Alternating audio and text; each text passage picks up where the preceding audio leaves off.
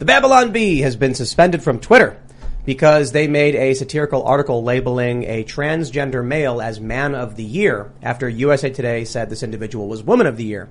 The C E O of Babylon Bee is refusing to delete the tweet, thus it remains up, creating a very strange circumstance where Twitter has the power to remove the tweet they say is offensive, but they won't do it. There's an interesting question here we'll, we'll, we'll talk about. Why doesn't Twitter just say it violates the rules and it should leave? You know, you sh- it should not be here. Why are they saying you have to be the one to take it down? That I think is interesting because I wonder how that will play into the law. If they find something objectionable, but they won't take it down, and there's questions there. So we'll talk about that. We also have the story about this N C A A female swimmer who is now speaking out against transgender male swimmer Leah Thomas.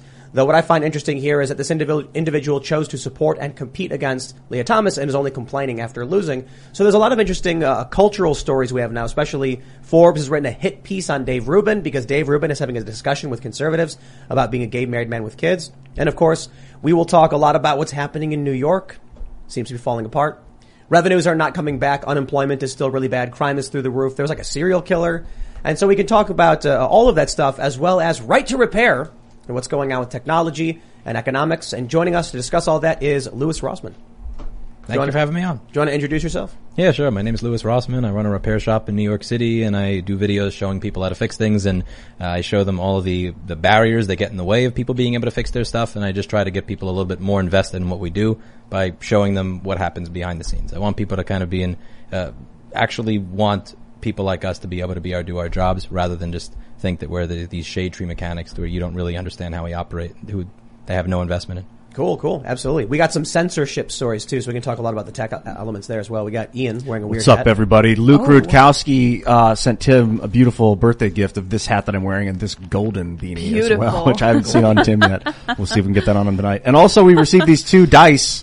Uh, this is a D one hundred twenty one hundred twenty sided die and a forty-eight sided die. How? I don't think they actually have one hundred twenty. It's two different. Do you want red or green? It's two different, weirdly numbered. Someone was like, these are the only dice you'll ever need because you can like decipher, you can roll the one hundred twenty sided one and get like, act as if it's a D ten, act as if it's a D twenty. I don't know, I haven't looked into it yet. Interesting. But thanks okay. for sending them, they're pretty cool. I guess we collect dice now. I'm Ian Crossland, if you didn't get that yet. And yeah. I'm also here, I'm seeing a lot of excitement in the chat for Louis, really excited to have him and hear what he has to say. But also, don't forget, go to timcast dot com and become a member if you want to support our work directly. As a member, you'll get access to exclusive uh, podcasts from this show that go up Monday through Thursday at eight p.m. I'm sorry, eleven p.m. Hmm. This show's live at eight p.m. And we will have one of those episodes up for you later tonight, so you don't want to miss it. Don't forget to smash that like button, subscribe to this channel, share the show right now. Take that U R L, post it wherever you can. It's the most powerful way to help support the work we do. And let's read that first story and talk about the Babylon Bee. There's a lot here that I find interesting. This is a story we have from timcast dot com. Babylon Bee locked out of Twitter for Man of the Year satire. Quote, if the cost of telling the truth is the loss of our Twitter account, then so be it, said the C E O of the Christian-based satire news site. So they received a, a notification from Twitter saying that their tweet has violated their rules against promoting violence, threatening, harassing uh, other people on the basis of race, ethnicity, national origin, sexual orientation, gender, gender identity, religious affiliation, age, disability, or serious disease. They said you can start your countdown and continue to Twitter, uh, to Twitter, that's what it says, once you delete the content that violates our rules, one tweet. If you think we've made a mistake, contact us. So the C E O is saying he won't be taking it down. This is the post in question, or this is one of them. It says the Babylon Bee's Man of the Year is Rachel Levine. Of course, Rachel Levine is a trans woman, hence the, the joke they were making. Twitter says this violated the rules. So there's something interesting here in that, one, I think we can we can discuss uh, the C E O's unwillingness to take down the post. He's saying we're not going to do it. But also it's curious that Twitter, under uh, Section two thirty, which, which grants this immunity to these tech platforms, it says that you can remove content that you find to be objectionable or, you know, lewd or lascivious or whatever. In this instance, and actually, truth be told, this is this is typically how Twitter does it. They make you remove it. So right now, this is where it's interesting. Seth Dillon has said the tweet they say breaks the rules is still up, available to be retweeted and seen by everyone, and it's going viral as people keep retweeting it. Why would he take that tweet down if he believes in it? And why wouldn't Twitter take it down if they think it's wrong? That's that's what I find fascinating about this story. Other than there's the whole culture war aspect of one perspective is allowed and one per- perspective isn't. But I'm curious if you guys have any thoughts. It feels like a parent making a kid clean up their own mess hmm. as punishment.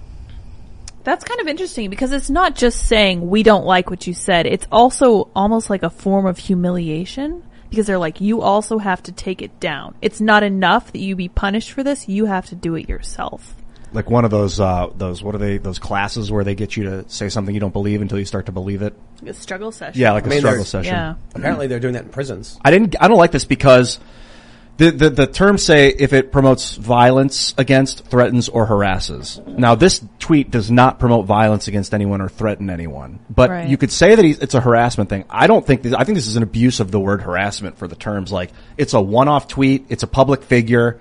Uh, I don't see any kind of, of, of consistent harassment for a claim, and, and the guy can always block it anyway, so I, I, this is, I just feel like it's so heavy-handed. I think it depends on your definition of harassment. I mean, if, if you're a trans person, it's being misgendered the same way as if I call you a, I don't know, fe- you know, bad, bad word name, for female yeah. genitalia or right, something. Right. You know, like, there's a, like, if you're, if I'm in, if I'm using it and I'm saying something that you feel is insulting, is that harassment? Hmm. But then again, if that's the rule, the reason I deleted Twitter is because that's literally all it is. Yeah, this is the first time in a long time I yeah. thought I might actually just delete my account. No, I deleted mine three years ago because pretty much like, it's just all that nonstop all day long.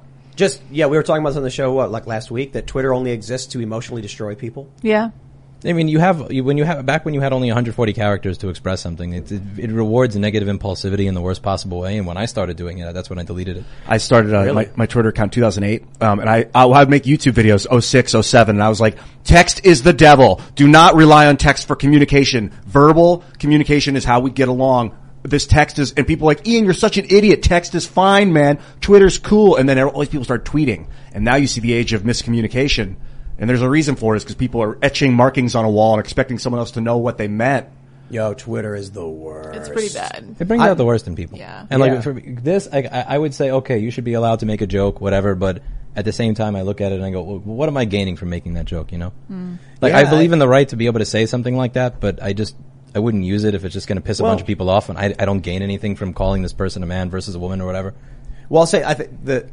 The Babylon Bee is a Christian site. They have a perspective, right? Yeah, and it's also meant for humor. And it's a satire site. Right. So th- right. they're going to say things that are shit posts that are going to aggravate people. Mm-hmm. Right, right. I mean, comedy is offensive. Or yeah. at least, it used to be. Supposed to I don't be. know what left-wing comedy is right now. There's this, there's this YouTuber guy, and he, um, someone posted this in response to Seth Dillon. He's the C E O. And it was like, why conservative comedy isn't funny. And it's just like a weird thing to claim to, like, it's, look, I understand the left is going to pile on this dude who wrote why conservative comedy isn't funny. Like they're going to, they're going to go and comment and be like, we know, we know, it's so true. Conservative comedy isn't funny. And I'm just like, yo, it's subjective. I've never watched liberal versus conservative commentary. Like when, when you, when you look at, let's say Bill, Bill Burr, I think would be more left than a lot of people here. What you have, when you listen to his two thousand twelve special on gold digging whores and beating women. I mean, would that come out in twenty twenty-two? No. Nope, nope, nope. Would I'm not. surprised he hasn't gotten his head chopped off for doing that. I wa- every now and then I'll watch that and just like laugh hysterically. Well, Often what with is, a woman next to me. I don't right, understand yeah. the idea of like what funny. conservative comedy is. You know, that's, that's the weirdest thing, that the response from the left is like, you're not funny, so it's not a joke. I think you're talking about Greg Gutfield versus, uh, what's the other guy, like Seth Meyers or something like that. But that stuff's not funny to me. I don't well, enjoy no, either of funny. it. I mean, but, but I, I don't, I don't, I don't. Ideologically possessed comedy sucks in my mm, opinion. Yes. I, I, mm, not necessarily. I think it, so. it, it depends. If it speaks to your ideology, you're going to enjoy it. That, so that's, that's why I say it's subjective. When there, there was a, a, a Vice special I saw where it was a transgender comedian and they were explaining how to do comedy properly. You make fun of yourself, that you're not hurting anybody and there's no oppression. And it was a bunch of people in the audience, and the person on stage was like a, a tall, skinny trans woman who was constantly talking about how awful they were to themselves. And the audience was laughing, like, no one's getting hurt because they're making the joke about themselves. They seem to enjoy it. I'm just like, I mean, I don't, I'm not going to rag on somebody. Look, if you want to make a video game or a movie or a show and you want to go and you enjoy it, like, man, go do your thing. I got nothing to do with it. If I want to watch Dave Chappelle, don't get him canceled from Netflix because you don't like it. Or, like, you're offended by it. So, you know, Gutfeld, I think Gutfeld on Fox is more like a observational humor, but not, I wouldn't put comedy first. It's like a, it's a, it's a political commentary show with snark, which makes you laugh some, you, you, depending on, on, his, on his audience, you know, it's one of the biggest shows. Seth Meyers does the same for the left. Maybe you want to argue that they're only laughing with the laugh, like they're being told to laugh or whatever. I don't look, I, if people want to watch it and they get millions of views, they do. Same with Colbert. I, I had an issue a couple nights ago. I was watching like the epic fails compilations on YouTube. You ever watch those where it's just like epic fails and you see people falling down and slipping on ice and like tumbling into the ocean and stuff. And I was laughing, but it wasn't comedy.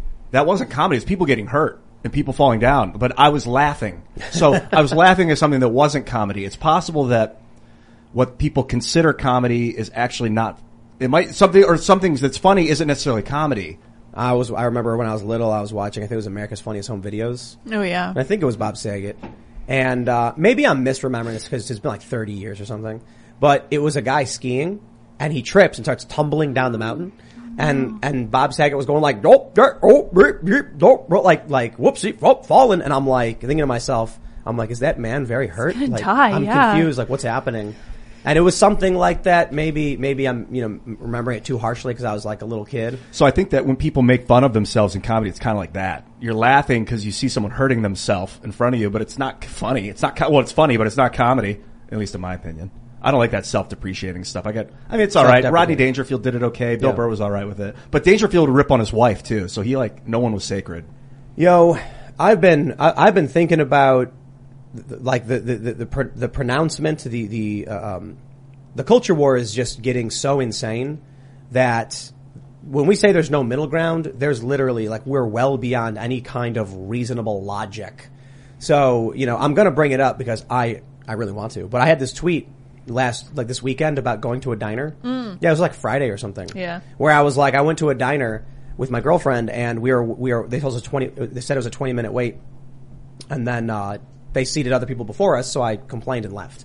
And like the point of my tweet was, one, I'm kind of irritable, you know, so that's like a, a, not a positive statement about myself, but that, you know, it serves me well in my work and business that I don't tolerate any kind of, you know, impedance. So if they're like, oops, we seated someone else before you, I'll just be like, I'll go somewhere else. Like, I got no issue. I'm not going to bother. I'm not going to, I'm going to leave. The weirdest thing is how this became a culture war issue.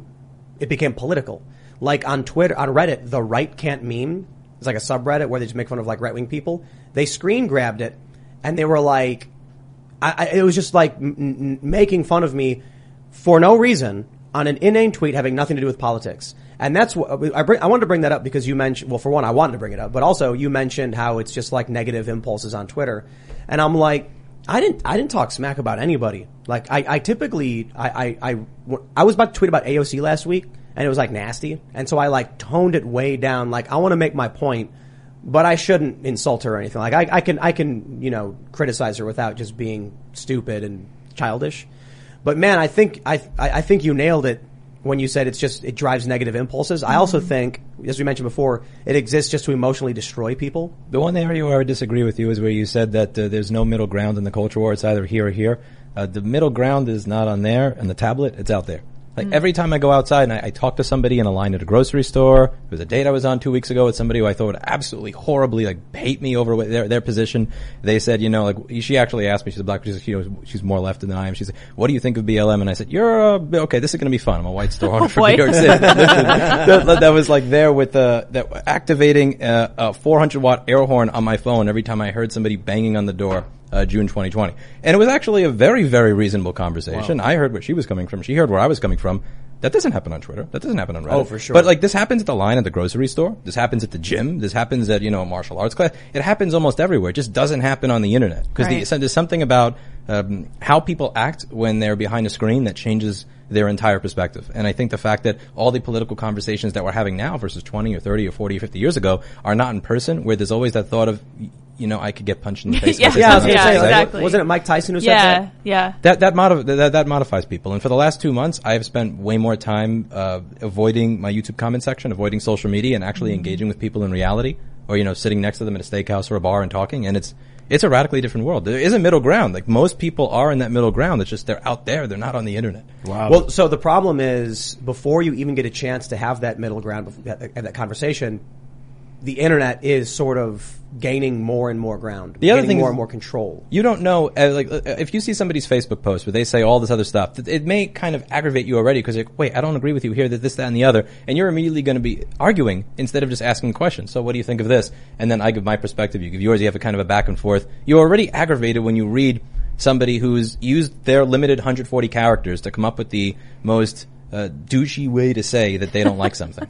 Yeah. Uh, or, or, or way to aggravate. Like there was this one article I read recently. It was about the, it was about lawn signs. And it was something on the, the lawn sign, you know, in this household, we believe that oh. women's rights are everybody's rights. Right, right. Uh, uh, you know, there, no person is illegal, this, that, and the other. And it's like, there's not really, like, That that sign is an F U Republican sign. It's not an actual I believe in right. all this. And it also doesn't necessarily invite discussion. The same way that the whole, uh, you know, like you owe me gas money sign with like Biden with neck, with like um, I did that. And a Xi Jinping uh, uniform and all that. That's, that, that memeing culture and all that, that, that doesn't open you to a discussion the same way that just, oh, you know, you're sitting next to somebody in a steakhouse. But that's, that's not the talking. intent.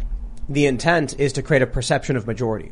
So mm. the Biden stickers, the goal of that is so that regular people will see Biden being made fun of and not want to be in the out group.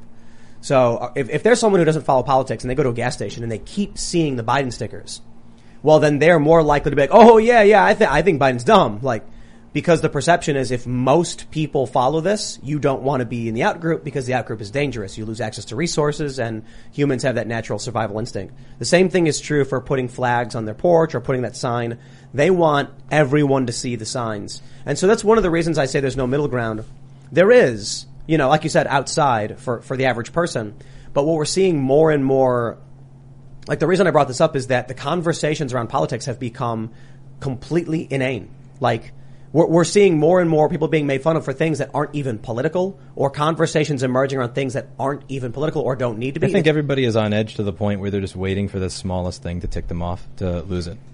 Yeah, I think that's true. Everybody is very, very on edge and walking, just like vibrating with rage. Mm. Well, I think one of the issues is that you have people who it's it's an addiction, it's a drug addiction. It's it's you want those hits, you want those clicks, and you're trying to find a way to get that satisfaction. So you want that tweet that's going to get a thousand retweets or whatever. So you have a lot of people on social media who are constantly one-upping each other, taking it one step further, left and right, because they want people to react. They want people to share. They want people to respond. And there's no point where someone just, like, people need to start toning things down. I, I, I certainly think that there are I, I, I look, my perspective and my bias is fairly obvious on this one.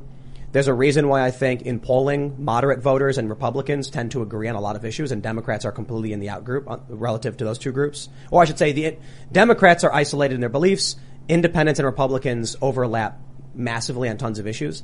And I think it's because there's something just generally tribalist and cultish of the modern mainstream left and the things they're pursuing. You can get story after story that turns out to be false and they just end up believing it. You get illogical uh, statements like only white people can be racist and Candace Owens is a white supremacist. Things like that that don't seem to make sense. I think economically a lot of people wind up leaning a little more left, but culturally they wind up leaning right because mm-hmm. they think that type of stuff is crazy. When they hear that, you know, you, you, you cannot be, you cannot be racist if you're here, but you can be racist if you were born this way. Like uh, someone will hear that and go, what? Where I think that same person would, would probably prefer Medicare for all to the healthcare system we have now where you get a, you, like you, uh, you know, you fall off a bike and then you have a five thousand dollars bill when you, that you, for spending forty-five minutes in a hospital that you weren't even awake for. Like, yeah, right. Or, or even choose to go to sometimes. But there's way more overlap than people think. Like when, when you read the internet, you really think that, okay, because I've heard you say this one thing, I now know what you think about these other forty-two things. But then when you right. actually go out in the real world, you realize that it's not like that. It's not just the, you know, a clipboard where there's like a checkbox of forty-two different things and all this. But so, so as much as I would agree with you in a lot of this, um, one of the challenges I see is that the, the middle ground people aren't active. And so when we try and engage in things, they have jobs, they have lives, they have things to do. They're out, they're out there doing everything. This is what I explained to right, legislators. Right, right, for sure. When we try to do things, however, that we think are like good politically, I'll give you an example. A few years ago, we put on an event called "Ending Violence, Racism, and Authoritarianism," and the keynote speaker was a uh, very, very famous black jazz musician who de-radicalized members of the Klan. Far left groups threatened to burn the theater down and then showed up and protested it. The, the, the theater canceled our contract within two weeks. So there was not even an opportunity to have that middle ground conversation in a public setting. We ended up having to move to a venue with half the seats. We were, uh, I think a hundred and some odd people weren't able to attend because of capacity issues. So while there are middle ground people who are working and doing normal things, if we want to change things for the positive, but we're being shouted out and screamed at by the squeaky wheel demanding the grease, then it is eliminating any middle ground opportunities for conversations, hyper-polarizing the conversation, even in the real world. Hmm. I can see if you're not allowed to have an event, how that would be aggravating. I yeah, think yep. the naming of that event I took issue with when we were, I was working with Bill and we were kind of f- formulating the idea, putting the event together. I didn't end up going to that event actually, but I didn't like that it was ending violence as opposed to like destroy evil as opposed to create good. Like it's ha- the phrasing. What was the argument from the people that wanted to shut it down? Uh, the, I mean, to, to be completely honest, from any, uh, if I was to make an assumption based on what I know about these people, they don't have one other than they must shout down any and all individuals who hold civil libertarian views. So these were Antifa, uh, critical race theorist types, and their their their whole attitude is just prevent the conversation from happening. What was the conversation that you were looking to have that night? Uh, ending violence, racism, and authoritarianism. So we actually had some... Uh, what is the conversation they thought you were having? That's that's the conversation they thought we were having. Daryl Daryl Davis is very famous. Like, I've heard of him. Yeah, yeah so no, I saw no, the, they, the show with him a while ago. They don't yeah. look they don't look at our event and see a mixture of different voices across the political spectrum. And the headline the headliner was this famous black man who de-radicalized Klan members who got a standing ovation. They don't see that and say from a, some ex Grand Wizard of the K K K or something. And there's a picture of him like after. Oh no, oh, two hundred like Klan members. It's and still happening. Tur- and, he and, still and he gets still, emails yeah. and, and gets they, stuff in the mail. I saw a two, I saw a two hour interview with him on Rogan a few years yeah. ago. He was so, just on last week with yeah, Rogan yeah. with Bill. Mm-hmm. Yeah, so, yeah. so minds. You have a speaker like that. We had a mixture of some social justice activists, like left-wing individuals, as well as right-wing and libertarian individuals, and not a single white nationalist or alt-right or any of that. It was like a relatively like centrist libertarian, slightly center-right to actual far leftists speaking there with our headliner getting a standing ovation from the audience. There's no way they look at that and they say, these are white supremacists. Now that's what they told the press, and the press uncritically publishes it. Then they go to the venue and say, you have a bunch of white supremacists. We want you to cancel it. Apparently they threatened to burn the theater down. So the guy, you know, he calls me and he's like, shut it down. I, no I, business I is going to want to be associated with that. That's the problem. And there's right. going to be very few that are going to want to deal with the aftermath after they've gotten your money for one evening. So, so what it sounds the- like, to go back to what you were saying about the middle ground existing, it exists in small, private, underground conversations that people can't find out about. I think it exists largely. It's just the people that were doing that are the type of people who were going to threaten to burn a theater down. They're not the majority of middle ground people. They're a very small minority that just so happens to be the loudest and the most active. The people and- that actually are, are, are in the middle ground, they they have lives. Like, you know, when I have conversations with legislators, I'll often tell them when they'll go, you know, there are fourteen lobbyists against right to repair and only one person here, and I'll go, yeah, they're on a farm. They're, they're, they're the reason that you have something to eat. They don't have time to drive two hours and then sit here waiting for three hours so they could speak for three minutes. That's not a good use of their time. No offense. I'm not try- trying to be mean to you, but they, they, this is not what they do. The middle ground people are out there making sure that we have electricity and food and water and computers and everything else. They don't have time for this shit. They don't have time to threaten to burn a theater down. You're right. Uh, the issue is... They are the majority. What happens initially, and I agree, but what happens initially is that corporations and politicians only hear one voice. They hear the people who are the loudest, and they hear the people who are the most obnoxious. And the people who are the most obnoxious are often the people that don't have jobs, don't have lives, don't care about their reputation, and exactly. that, that threaten to do things like that. And so what these legislators do is they assume if regular working class people won't speak up for this and won't have my back when I speak up for them, I won't. So we had a, we had a guy in here, Terry Schilling, just last week, who said he's, he runs an organization that's basically the N R A for families. And he was explaining how, I believe it was the governor of North Carolina, is that what he said? I think so. There was a governor who said, if, you know, if you support a particular bill, all of, like, these conservative groups were like, we will have your back. And he was like, okay. Right. And then when it came to the politics, they all abandoned him. And so he was like, the only thing I see then is the, is the left coming out and using force and actually following through. So that's that. The issue I see is moderates don't really have advocates in my, for the most part, because, you know, moderates are moderate for a reason. They're like interested in hearing what you have to say, or they're undecided. So you have, you know, a variety of right, a variety of left, and some centrist in between. And there's a, there's a conversation happening that for the most part, the right is unwilling to stand up be, behind, and the left is absolutely willing to stand up and yell about. So you'll end up seeing Amazon, Walmart, Xbox, all these video game companies publishing statements in support of black uh, statements in support of Black Lives Matter and left-wing politics. Then when it comes to the vote, you end up with a twenty twenty that looks very much like it just did with a Joe Biden winning, and now you have all the politics that come after it. I think for the most part now, what's happened in this country has become so irrefutable that regular people are like, I'm voting Republican. The, the, the general ballot, uh, uh, midterm general ballot polling is favoring Republicans by like, if five thirty it has it at two point four and Real Clear Politics has it at three point seven, which is absurd because it's always Democrat up. So now that's inverted, they're expecting it's going to be like a, a crushing defeat for Democrats. Ultimately, I don't think that'll solve anything.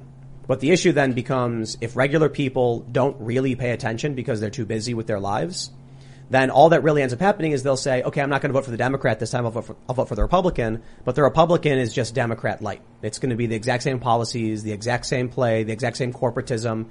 Or at the very least, they'll say, you know, we're going to pause things for here. And then once Democrats get reelected, they, they kick things back into high gear and, and keep moving forward. Hmm. Yeah. I'm, uh, I was just thinking about, about creating the reality we want with our words and how it's kind of disingenuous to say like, things are good if they're not, because it's like, you're a realist. I'm kind of an idealist in, in this, in this description anyway. We're both kind of moderate, but there is something to saying like, re- this is the way reality is, just describing the way you want it to be, even if it's not yet, so that people start to believe it and start to work towards it. But it's also disingenuous when, because this is like no truth but power. Like, you can't just say that something is and then it expect it to be. Like, but if you don't say that it is, it's never going to happen. So I don't know, man. It's like you, we need, we need a, like an ethical person to manipulate people to the, to the ends that we need, that it's going to be better for the species. Nah, see, that's the ends justifying the means. But, ethical but manipulation sounds you, like a... Yeah, it does. Sounds crazy, but that's like what, what, this what is we do to each other. Like having a conversation, we're manipulating each other with our words right now. This is, this is like, um, what all of these big N G Os and, you know, global, uh, uh, you know, billionaire types, elites, that's their mentality. I'm concerned that without a leader, manipulation, it's just has an get... element of negativity to it. I don't think right. you're doing it with a negative intent. Well, to I, like I right now, I'm manipulating this hat. I'm, I'm holding it. I'm moving it around. I'm manipulating it. It's yeah, just, but when you're talking about a manipulating a person, you're talking about controlling them like, into, make, into doing things you want if them to do. You're hugging your wife. You're manipulating her body. You're manipulating her. But it's not a negative sense. You know, it can be moderate. It can be even be good. If you're pulling someone out of a burning fire, you're manipulating them away from the fire. This is a justification for authoritarianism. I well, the agree. thing is, without a leader, I'm afraid that The, the, the, the good U S Constitution is going to get scrubbed and burned. Yeah, man. You know what? The rock and the hard place. The reality is that people on the right, be it, you know, and, and I, I mean this as the, the colloquial culture war right, which includes center, centrist libertarians and like post-liberal types as well, that they don't stand up. They don't go out. They almost never protest. When conservatives go out and protest, they get smeared and, and, and slammed by the media and labeled as all the worst things in the world. And so for that reason, I think there's a, there's a good chance that, uh, you know, not, not there's a good chance, but the left, the cultural left, the, the critical race theorist left, all that, they've gained a lot of ground. That being said, I think if you look at the polling coming out of five thirty-eight and Real Clear Politics, is the aggregates. The Republicans and the cultural right have probably gained way more ground. And like you're saying, most people, you know, are probably feeling this way more in the middle than, than anything else, at least out there in the real world. The question is, if the perception is that the majority is on the left, people will be unwilling to speak out. So let me, let me, let me do this. Let me, let me pull up this story and give you a really good example. We have this story from fox news dot com. V A tech swimmer rips N C A A transgender participation policy. Feels like the final spot was taken from me. Rekha Gyorgy, um, is, is, am, am I pronouncing that wrong? Is it Gyorgy? Gyorgy. Gyorgy. Because Gyorgy sounds really bad. Yeah, yeah, it doesn't sound good. Missed the cut for the, I'm not trying to do that. I just, I'm like, I don't know. Missed the cut for the uh, consolation final in the five hundred free at the uh, at N C A A championships. So, um, this, this swimmer, uh, hit, uh, ranked seventeenth and thus was booted out of the finals. And then issued a statement saying it's not fair because Leah Thomas, who won first place, is a biological male, and that's why she got bumped. Hmm. I'll tell you why I take issue with this, and it, and it exemplifies what I was just saying. A moment ago, I was explaining how the the culture war right doesn't stand up. Or, better a better way to put it is the middle, the the the not super political individuals who are just working and living their lives don't stand up. So you were you were saying just a moment ago that, you know, regular people out there in the world are probably closer to the middle, you know, but they have lives and jobs. The people at this, in the, in this, uh, competition, the N C A A, uh, Women's League, apparently, it's been reported privately, are all outraged that a biological male is competing against biological females.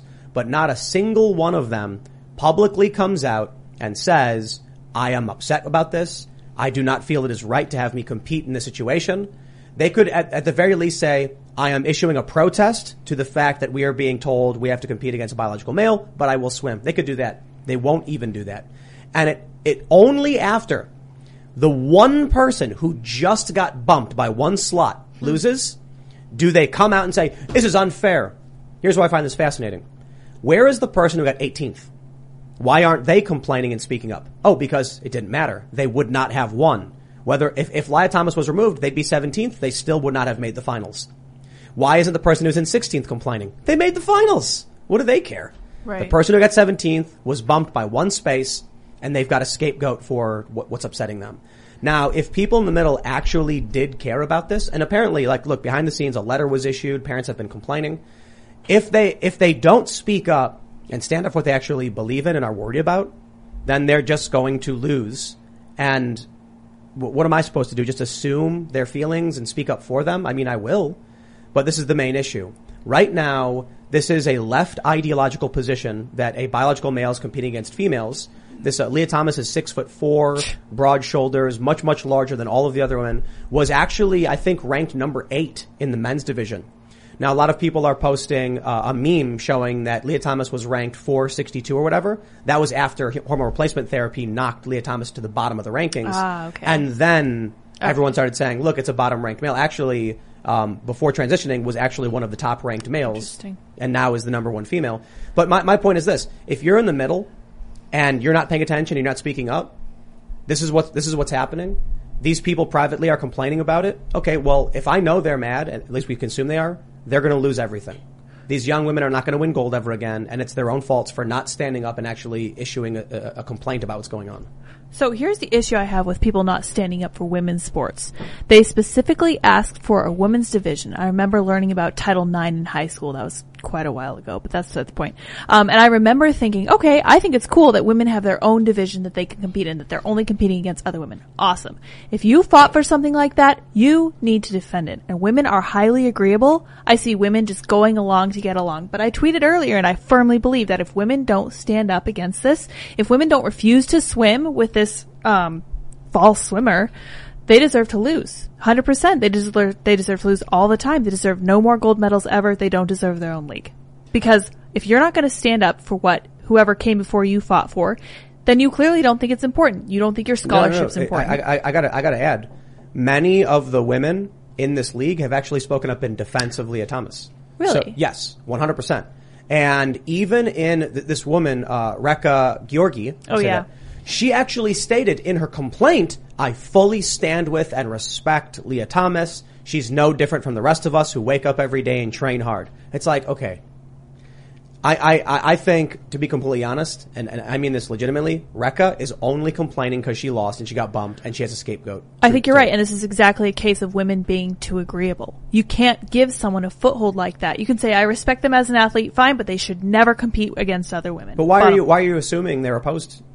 If they publicly say they're for Leah Thomas, why would anyone assume they're opposed to it? Well, they wrote the letter. You know, they talk behind the scenes. You know, we really don't like being in the locker room with this guy.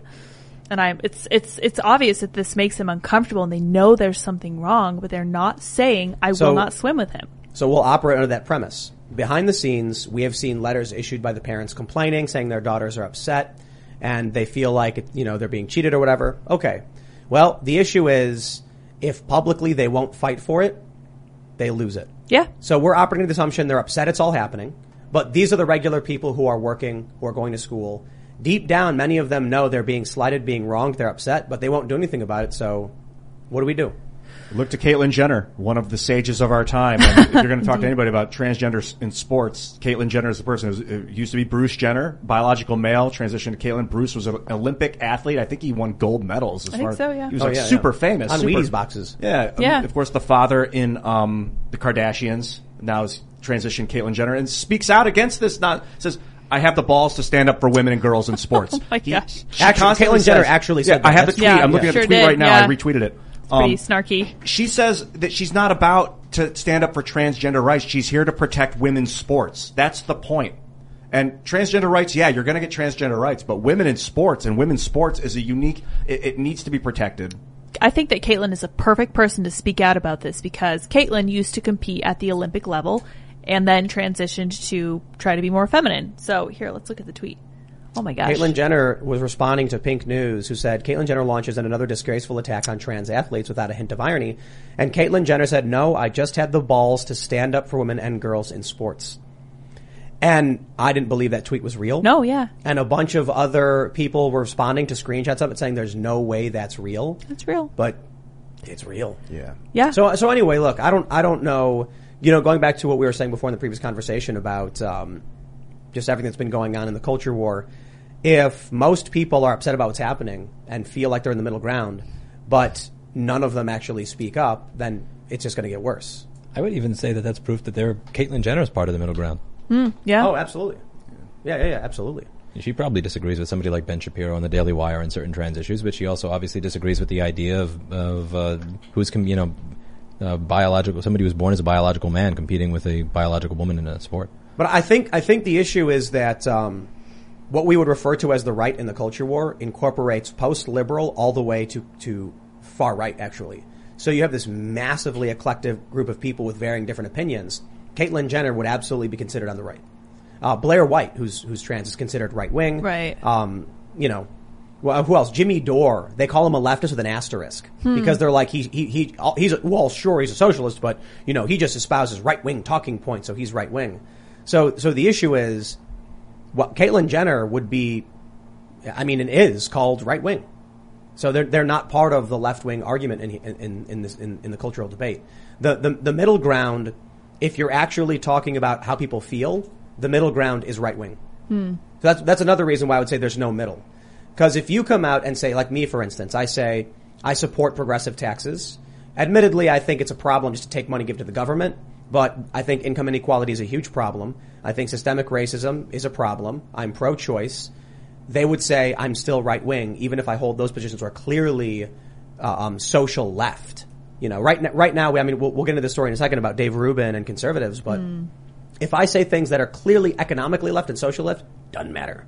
Because my view of the world or my ideas on civil libertarianism don't sync up with the left, they would say it's right wing. So then if, if, if my positions are not in the middle, then what's the, what's the middle? I have no idea. Where you're standing. Yeah. It's all relative. Yeah. No idea. No, it's, it's I think it's intended to be obfuscatively, uh, confusing.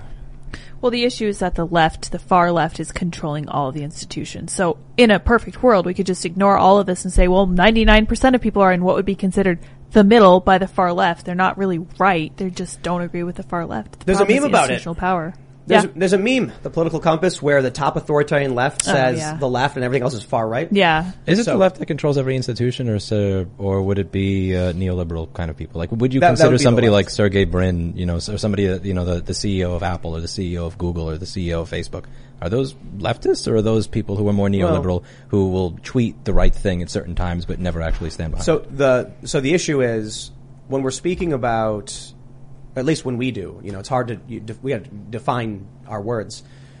Here on this show, the left includes leftists and neoliberal establishment, and yeah. the reason the reason is that the leftists tend to align with, support, or vote for the neoliberals. Um, Biden being a good example. So I'll, I'll, I'll say ContraPoints, for instance, is a prominent trans woman and leftist YouTuber, but made a video saying you have to vote for Joe Biden.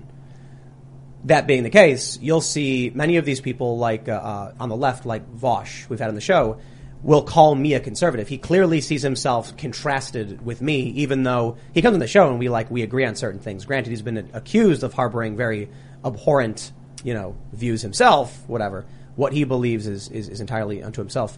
The issue is that it's more like it's like what matters most is tribe, not principle or fact. So I can come out and be like, I think Donald Trump represents the worst of American culture, but I certainly think he was the better choice to vote for. Whereas the left is like, we don't care about all of the corruption we've complained about three years ago with Hillary Clinton. We're going to vote for Joe Biden anyway. Or they make up some reason to hate Donald Trump, or leftists who, you know, agree with the mainstream media's narratives, even though they've been lied to eight hundred times in the past ten minutes. So it's at that, at, at that point, like, You can you can see the distinction between the spheres of influence. Well, there, there's a bunch of different ways to define the, the different factions, but you know, in the right, you have people who are skeptical and discerning of news and demanding of facts. And on the left, you have the media reported this time, so it must be true. Oh, that was wrong, but this one the media reported, so it must be true. Are they? Because I've seen a lot of uh, right-wing Facebook people that I know, and they don't seem very discerning of a lot of the garbage that gets posted on Facebook. Yeah, I mean, if we're talking about regular laymen, you're going to see a mixed bag of people who believe random nonsense. Because I'll just get, I get a lot of news articles in my comments where somebody say, hey, check this out, look at this, and then I'll check out the article, and I'll say, oh, that, that's a lot of interesting stuff that they didn't cite, and then I'll Google it, and it'll just all be just but, B S, but, but, B S, but, B S. But I'll clarify, too. I, I specifically mean, like, among the, the, the, the leaders of... of, you know, uh, uh, you know, talking, sharing ideas, writing articles, you'll see on the left, they repeatedly fall for every single hoax. The right certainly does fall for some. You know, we had this conversation last week, but I, I can go through the whole list of every Black Lives Matter protest that turned out to be a false narrative, like Trayvon Martin, Michael Brown, uh, Ahmaud Arbery is a really good example, mm. just over and over and over again. Then you can look at the Covington kids, you can look at Jesse Smollett, you can look at Russiagate, Ukrainegate, all of these stories proven to be false. The laptop being the most egregious. And the issue is, when you have leftists and neoliberals either pretending to believe or genuinely believing stories that keep getting proven false. I think Trayvon Martin and uh, Jesse Smollett would be different categories altogether. One no. is an area of, fun, of somewhat disagreement on how something should have gone, and the other was, I just made this up. Mm. You know? Well, no, no, no. Trayvon Martin was the media edited the nine one one call oh, from, yeah. from George Zimmerman to make it seem like he was oh, racist. I, I, okay, that's what it is. I, no, I, yeah. You're talking about also where they media. made George Zimmerman look whiter by right. photoshopping him. Mm-hmm. Yeah, so what um, I mean is that people okay. keep falling for media. I understand for that. Okay. Yeah, the, the, the, the corporate press will put out a lie, and then one group of people just says, that's true. And then six months later, they're like, well, it was wrong, but this story's true. I remember seeing when they when they edited the way that he uh, looked, when they edited his, his facial color, that was kind of aggravating. Well, they, they edited the, the nine one one call, where the nine one one operator asked his race. They cut that part out, so it sounded like he was just saying he's suspicious looking because he's, you know, he's black. But what really happened was he says, he looks suspicious, and they said, how tall is he? He's like five ten, and what's he wearing? He's wearing a hoodie. And what's his race? I think he's black. They edited all that out. So uh, Michael Brown, hands up, don't shoot. Now you have don't say gay. Just media lie after media lie after media lie, and, and, and these people just keep believing it. At a certain point, I have to say, they're probably not believing it. They're probably just lying. The problem with doing things like that that erodes people's trust is that it w- they're willing to go to the other side, and the other side can lie to them as much as they want because they have gotten – because they just don't like this side as much as they do. And it happens. People mm, who yeah. just all of a sudden are like, my political belief is now, you know, been swayed because I'm hearing an argument from someone who's been honest to me about these other issues. Once somebody's honest to you about th- these things that you've been lied to, it's very easy for that person to lie to you about everything else and for you to be less critical and then sure. for the pendulum to swing in the other direction and go right. back and forth. Yeah, so, you know, the way I see it is at a certain point, people will see like ten stories in the mainstream press that are all lies, and then they'll turn to a conservative and say, tell me the truth. And they'll say, well, you know those things are lies, right? Okay, now this was a truth. You know, here's the truth here. And they'll say, okay, I believe you. Because I, I have no, I, I don't know who else to trust, right? If, you, if you're tr- honest to me about these issues, you're probably honest about this one. And so, you know, ultimately, therein lies the big problem, which is the middle ground. I guess the right are people who just don't trust the establishment anymore. Is yeah. that one way to put it? Yeah. It's like the media reports it and you're like, I don't believe it. You know? I kind of see it a little bit more as weak-minded people and strong-minded people. Uh, you get weak-minded people on any any side, extreme leftists, extreme rightists, people that just buy the bull. And that's the matter. Not everyone's always weak-minded. Sometimes strong-minded people become weak-minded because of bad diet, not enough sleep, stress. Sometimes weak-minded people get strong-minded because of adversity, and they, they struggle through adversity. But that's that's more of a category as I split these people into. Let, let, let's pull up this smear. Oh, boy. Forbes publishes an article titled, Dave Rubin is being rejected by his own audience. Oh. All right, all right. Well, a lot of people have criticisms, uh, criticisms of Dave Rubin, but um, I don't think this headline actually fits what is being accused of Dave Rubin. It's the weirdest. It's clearly a lie. And this is, once again, the game being played. The story is, I'll, I'll simplify it and then we'll go through it. Dave Rubin and his husband are having two children through surrogacy. Prominent Christian conservatives say, I disagree with gay marriage and I disagree with birth through surrogacy. Therefore, you know, we'll, we'll issue statements of criticism towards Dave Rubin. That's very, very different from saying that his own audience has turned against him because like a handful of public figures who are Christian conservatives are having conversations with him where they say they disagree and they don't like his lifestyle. You know, if his audience turned against him, you'd expect like, he's losing millions of subscribers or, you know, tens of thousands. He's getting disliked like crazy. And that's not happening. So here, here, here's the point of this article, in my opinion. They've not written an article to inform anyone of anything. They've written an article to just rile up people who already hate Dave Rubin mm. so they can be like, haha, I was right the whole time. Dave Rubin's a bad person. There's there. I, I don't genuinely know, like, if anything is to be gained by media doing things like this. And so, you know, I'll, I'll do a throwback when you said that Twitter is just, you know, negative impulses. I think that's where the entirety of the media is at. Well, mm-hmm. if I read Forbes' own description of themselves, the first reaction that I have to this before I even care about the story is they say, Forbes is a global media company focusing on business, investment, technology, entrepreneurship, and leadership. And, like, you're writing about a dude that decided to have a kid while he's gay with a husband. Yeah. That's you know, right. Slow News Day? I mean, yeah, yeah. why do I, I don't care. I mean, what, why? Yeah, just, maybe maybe what we there's, need. There's a lot of money to be made in making people think the world is worse than it is, the world is more divided than it is, and yep. we hate each other more than we do. And I think everybody's looking to get in on it as much as humanly possible, and I find it disgusting. Not everybody, but yeah. uh, enough people are that it's raising an alarm bell. I don't. I, I, I would say there are certainly the grifters, as we call them, who want to get in on it. I wonder if also people are genuinely just in that world, and it's making it worse, and it's making it more pronounced. So the more stories like this come out, the more people rile, get riled up, the more they talk about it. I, I genuinely think there are a lot of people on the left who truly believe what they're saying. And every day they come out saying, you know, the Republicans are worse than the Nazis or whatever. I think they really believe it. I think they they justify it in their own minds. I certainly think there are people on the right who do the same to the left. However, I think the tendency on the right is they tend to know what the left is thinking, so they have a more balanced view of what the culture war actually is. And the left just keeps one up, one-upping everything and getting more and more absurd. Yeah, that's definitely true. And I think one of the things that I have observed with the right is that people say, oh, um, well, one of the things I've noticed is that the right is constantly more well-versed in what the left thinks than the left is in what the right thinks, because we are constantly exposed to what the left believes, because, as I said earlier, the left is in charge of the institutions, especially journalism. And that's why I think that such a majority of Twitter is so left-leaning, is because most of them are journalists. How do you define that, though? I mean, when I hear somebody say the left, that could be almost anything from Michael Bloomberg to Vosh. I mean, that's it's a very, both. very it, large it include, spectrum. It does include Yeah, both. it is yeah. a spectrum. Yeah, yeah. for sure.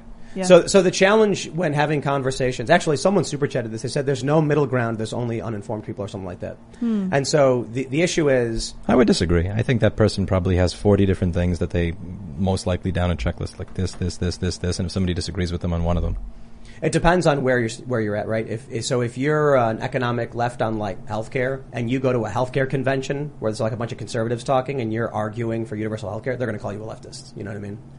So if, it depends on which issue you're, you're, particular, you're specifically on. Yeah. But uh, to back to my earlier point, though, uh, that, the point I made earlier, if you're in the middle genuinely and you stand up and speak out, you are instantly right-wing. So, for instance, these uh, the reason the N C A A swimmers won't speak up about the biological male in the competition is because, as they've stated privately, they're scared they'll be ostracized or kicked out and won't be able to compete, or they'll lose all their, their career opportunities. They'll be kicked out of school, or generally just have their life ruined. These are people who are in the middle. I mean, these these, these are these are people who are not pronounced, uh, uh, you know, uh, one way or the other, who can't say a word because they'll be called far right. If someone, if I went to give a speech and someone started calling me a name, like, hey, rightist, hey, you're far left, hey, you're a centrist, I would see that as them deflecting what I'm talking about and avoiding the conversation. It's just kind of like a placation. It doesn't, it doesn't, People try to figure out who you are so they could figure out whether they should dismiss your beliefs without engaging with them. Mm. Yeah. What a crazy world we live in. Yeah. I understand that you do want to discern. Like, I don't want to go smell the poop to know that it stinks. I already know it stinks. So, like, I don't need to know every piece of poop to like, know that poop stinks. COVID, for me, was one of the best examples that there was very that there was somewhat diminishing middle ground in public discourse. Like, for instance, I'll get all of these comments that say, you know, the reason that this stuff still exists is because idiots like you were wearing a mask in the beginning. The more you, if you comply, you will never stop. It's like, I had people in the store were wearing masks back when the television told us that you, you were a hypochondriac if you did that. Right. right. We did that because I told them very clearly, if everybody gets sick at the same time, payroll here is twenty thousand dollars a week, rent is twelve thousand dollars a month, uh, here's how much money is in the bank, here's how much I can afford to pay you all if you all get sick and we don't have any money. So everybody decided to wear one. Uh, you know, just, just, just if, because we didn't know what the hell was going on yet, so right. let's just stay safe. But I didn't close my business. I'm not going to close my business and just, you know, not make anything for that entire time and just economically destroy myself. So people who were a little bit more left would say, you know, you're, I got hate mail under my door for April of twenty twenty, like consistently. Um, for being open.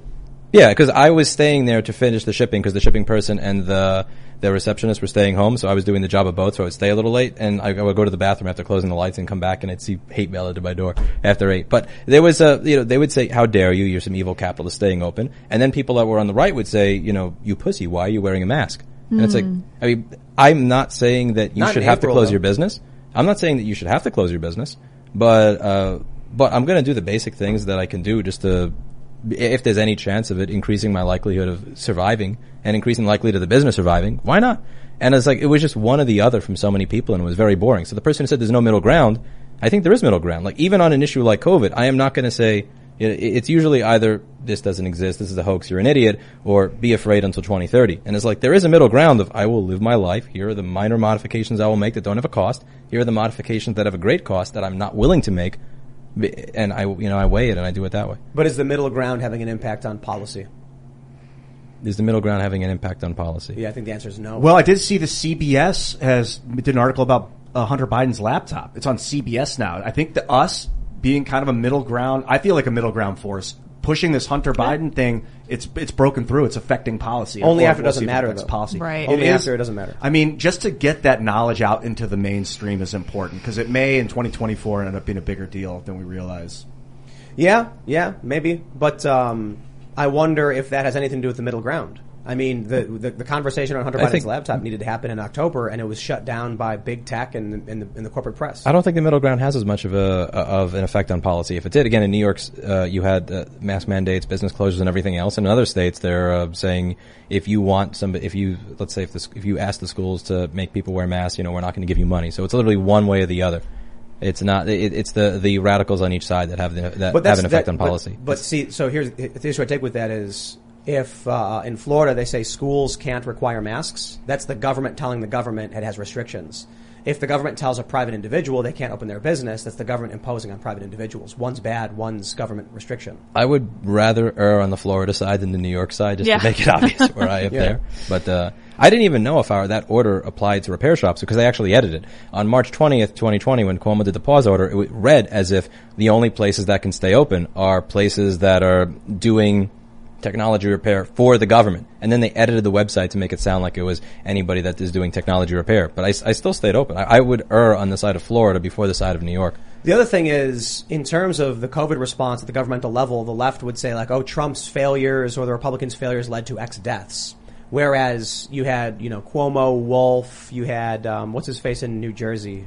What was it? What was it? Murphy? Murphy? Murphy. Yeah. You had, um, uh, um, man. Whitmer? You had Whitmer, and, and who else did it? Who else? What was the other governor? Newsom, I think. Uh, Illinois governor? Newsom, Pritzker? I think, did it. These are the, they, they, they, they all literally murdered people. Right, yeah. Right, so they so during COVID, they, they actually, with knowledge, put COVID patients in nursing homes, resulting in mass death. Right. Cuomo, for instance, was warned by like his his his chief of health or whatever, if you put sick people in nursing homes, you will kill people. He doesn't strike me as the type of person that likes to be told no by yeah. anybody. But but so so think about what that means. I mean, on the right, it's like we're not going to in- – the government will not intervene. But then people will die if you don't. Well, you know, it's your responsibility to figure it out for yourself. The government's not going to impose on the private establishments, though they you know they, they do for to, for a lot of reasons. In this instance, they were you know limited.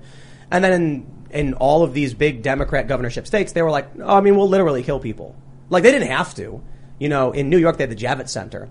They could have put sick people in the Javits Center and only reached thirty percent capacity. They yeah. used that. They, they, I think, didn't they have the U S Army Corps of Engineers build a hospital in the Javits Center?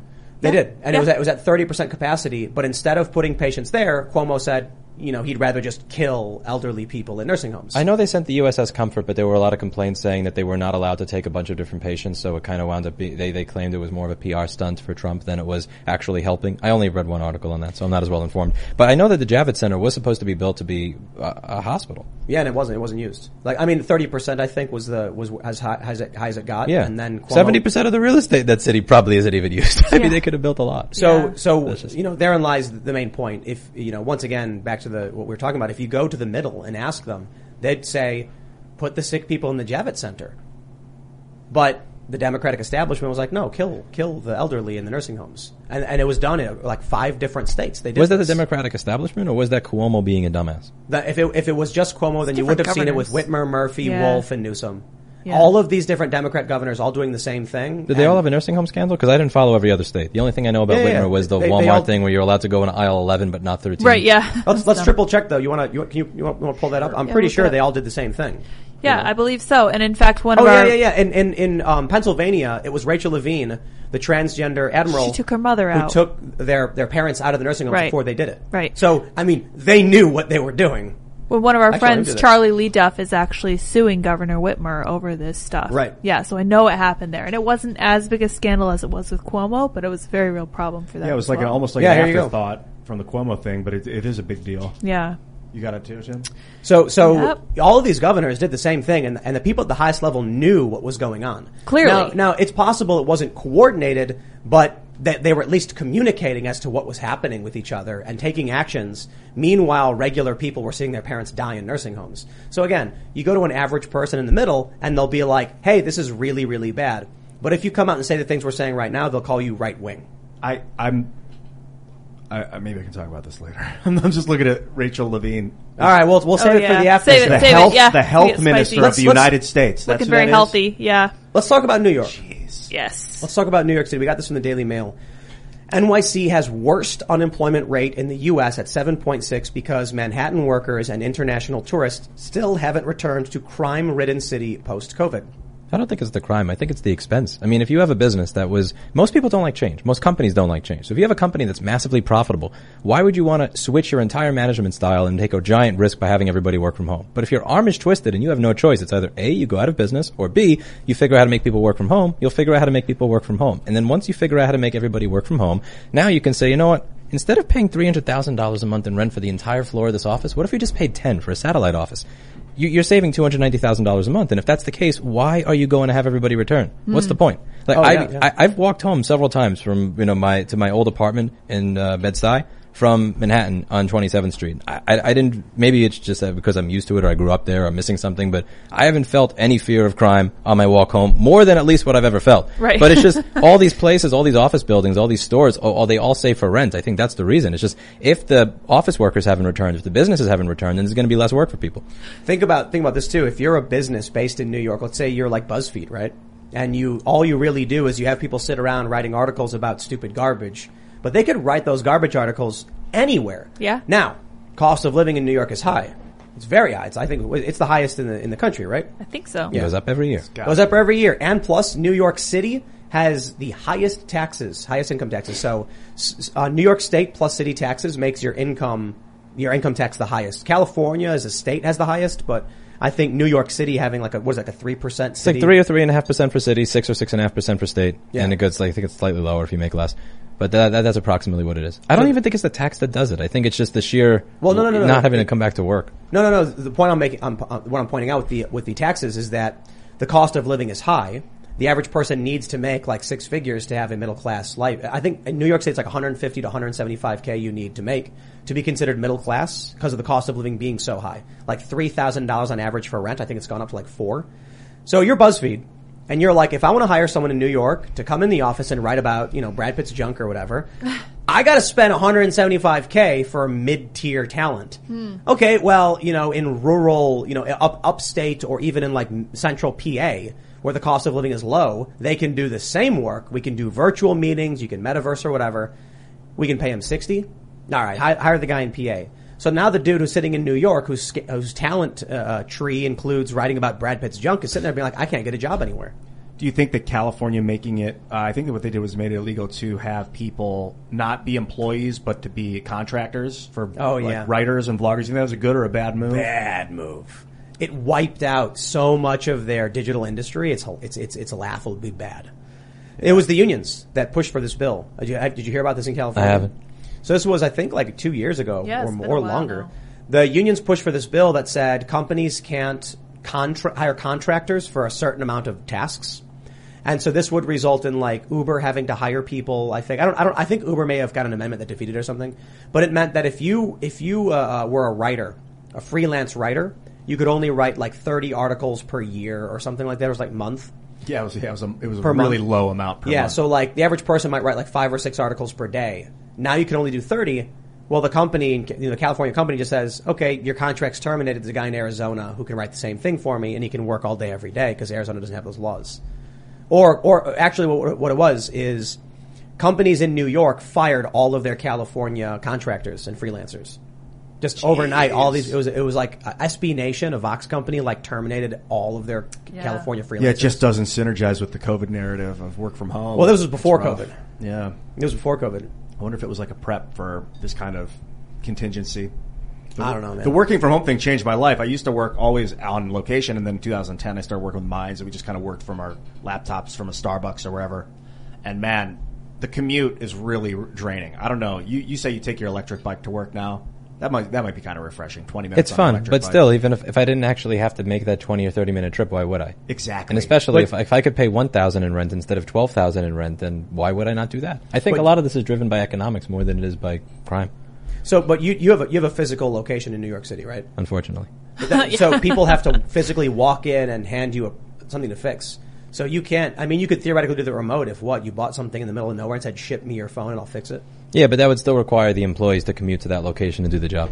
Yeah, I, I just mean for like New York City, like your job requires you to be a service on the ground in New York City yeah. for people of New York City. Some things you're, we're not going to be able to, re, you know, automate or re- remote or whatever. Some things are never going to really be remote, fully remote, but, but a lot does, of stuff is. W- does, does this, you know, have, has it has it forced you to spend more money, or I'm sorry, does it charge more money for your services in New York City? Like the fact that industry, you know, all these buildings are shut down. Less people are working. Unemployment's very, very high. You having to have a physical brick and mortar location, I'd assume costs are going up, right? My costs went, my, all of my prices went up in twenty twelve when I opened a real store rather than just, you know, work out of the park or anything like that. I haven't raised my prices anymore now because when people lose their jobs and everything else costs more money, they tend to not want to spend more money on their repairs. Uh-huh. If your grocery bill is twice as much and you just lost your job from COVID, you're probably not. If anything, it was, people were asking for discounts nonstop in twenty twenty and early twenty twenty-one. But have, have your costs gone up now in the past couple of years with the pandemic? My costs haven't gone up as a business. They went up not because of the what happened, but because I moved in twenty nineteen at pretty much the worst possible time. I almost tripled my rent at the worst mm. possible time because business I mean, was doing this, and then literally I move, and then it's like. But food prices are up as well. I mean, food and gas and everything is up. That's got to have an impact on your business, right? Personal, uh, personal, yes. For the business, not really. I just feel like in, in, in the long run from this, all of it points towards certain things are going to become more expensive. Certain things are going to become cheaper. Things that have to be physical will probably get more expensive, and things that don't have to be will probably get cheaper. I don't see how rent can get any more expensive in New York City, but it continues to. I know. What? How yeah. are, is it going to get to a point where they're like, "Hey, no one lives here anymore. Let's just drop the rent back down to." I don't believe any. I don't think anything there is supposed to be rented. Like it, this started as a. I, I didn't. I didn't even intend for this to be like a real video series. I just was looking for a new store in twenty nineteen, and I was so aggravated that every time I'd see a place they lied about, I said, "I'm going to buy one of those little laser measurers, and I'm going to record the next time." What so did they I, lie about? Well, they would say it was eighteen hundred square feet. I would show up and it would be eight hundred. And then I would just, wow. I, I have my camera and I go, okay, so this says eight hundred. You said eighteen hundred. Why? And that video series was probably the most successful thing I've ever done on YouTube. Like ninety-nine percent of my channel probably doesn't even know that I fix MacBooks. They just see me as the real estate person wow. because of that. But all of these, a lot of these places, they would say, you know, if you don't rent it, it will be rented next week. We have all these clients lined up and then I'll show up a year or two or three years later and it's all empty. And yeah. it's, so why don't you lower the price like a little bit? You have spaces that are the size of my store, which was twelve thousand five hundred when I first rented it. They were going for seventy-five thousand a month, and it's the same size as my location, just two blocks this way. And they, they still won't be rented three or four or five years later. And more and more of the city looks like this, and the prices never go down with anything. The office, you know, the uh, the office prices stay like that, and they stay empty. So this was happening before COVID. Like the, the fact I, there was just something needed to happen to kind of prick this little bubble. So uh, has it gotten better, or it's still getting worse, or what? No, I mean, I, I still walk by these places every day. Are they owned I, I by wonder, megacorps that are writing off the losses on their taxes or something? I have no idea. The best no, I'll, thing I'll tell you. No, go ahead. The best thing that I can imagine was this uh, one gentleman I'll quote on Reddit, uh, Laminar Flow, who was saying that a lot of these properties, let's say the, the mortgage will be owned by a bunch of investors as a commercial mortgage-backed security, and I'm probably misphrasing this because I read it a year and a half ago. But you can't simply add, if the if you lower the rents in the property, the value of it goes down. If the value of it goes down, well, your your collateral is the actual building, which means that the owner of the property would have to give up that amount of money, or it just you know. Well, no, that'd be a great thing. You'd, you'd, you'd, you'd, you'd write off uh, your losses. You could you could save money on taxes by doing that. No, you, you can't. If you actually advertise the bill, uh, the space at a lower rent, it winds up saying meaning that the building is worth less. And if the building yeah, is worth less, thing. then your own. Oh, but if you have a mortgage on it, your collateral is the building. So oh, then you. I so see. Let's say the building is worth three million. Now it's worth two. Well, you as the building owner need to give now give the bank one million dollars in collateral in cash or in something I else. I don't. I don't. I don't think that's true. I mean, I have mortgages and stuff. I did read this on Reddit. There, and I, I do think it is possible for mortgages to call in if the value of the house drops too low and the bank panics. But I'm but I'm not sure exactly how that works. I don't know how it works with commercial mortgage-backed securities. Yeah. It was the closest thing that sounded like it made any sense, but I can't well, pretend I know. I think what might be happening right now is prices, the, because uh, demand is is low, prices actually are dropping. But the reason you see the rent staying, you know, going up, going up is because inflation is actually outpacing the rate at which the building should be decreasing in value based on supply and demand. You know what I mean? Yeah, well, a lot of these spaces are still going for one hundred to five hundred dollars a square foot. Yeah. And it's like, that, that, that doesn't make sense. That did, that didn't even make sense before COVID, because before COVID, these spaces were all empty. So after COVID, one, if people are, have left, then it definitely doesn't make sense. Well, before COVID, it's just New York prime real estate. You're going to hold on to it because it's valuable. During COVID, everything was, you know, decreasing in value, but inflation was actually getting really, really bad. And it's been consistently bad every month. At, for the past, what, six months? Every month it's like inflation is at a record. Inflation is at a new record. Inflation. It's like inflation hasn't been as high, this high since the eighties, since the eighties. And it's, it's going up every, a little bit. If you actually do the calculation based on the eighties numbers, then uh, inflation right now is actually the worst it's been since World War Two. Then you also see the accusations. I think it might have been Thomas Massey who said this. Uh, Nancy Pelosi, inc- Pelosi included a twenty-one percent congressional budget increase. Either that means she's giving everybody like a big raise during a crisis, or to cover the cost of inflation for their congressional budgets, they just did a twenty-one percent increase, which says a whole lot about what inflation might actually be. So if the, the actual demand for these places is non-existent or gone down dramatically, then it should go from one hundred dollars a square foot to maybe thirty dollars a square foot, right? Then inflation hits and it spikes right back up because it's New York and things are just getting crummy. Even if it was twenty percent inflation, if it went from one hundred to thirty, then it should only go up to, let's say, thirty-six well, yeah. or thirty-eight or forty. But, but I mean, like New, New York is has a substantially higher cost of living. So going from one hundred to thirty was just me yeah. being hyperbolic. Yeah, I hear. If it goes from one hundred to like, you know, eighty, eighty-five, and then it jumps up another sixteen, it goes back up to one hundred. So inflation. I mean, maybe that's, I'm just speculating to be completely honest. I, I honestly don't know where we're going to go from here, because I, I think, you know, almost all work we're seeing now from most of the millennial generation and lower is just not real work. You know, to be completely honest, what we're doing is work. Like, we, you know, we show up, we, I read the news all day, every day. So I know stuff and I, and I, and I read all this stuff.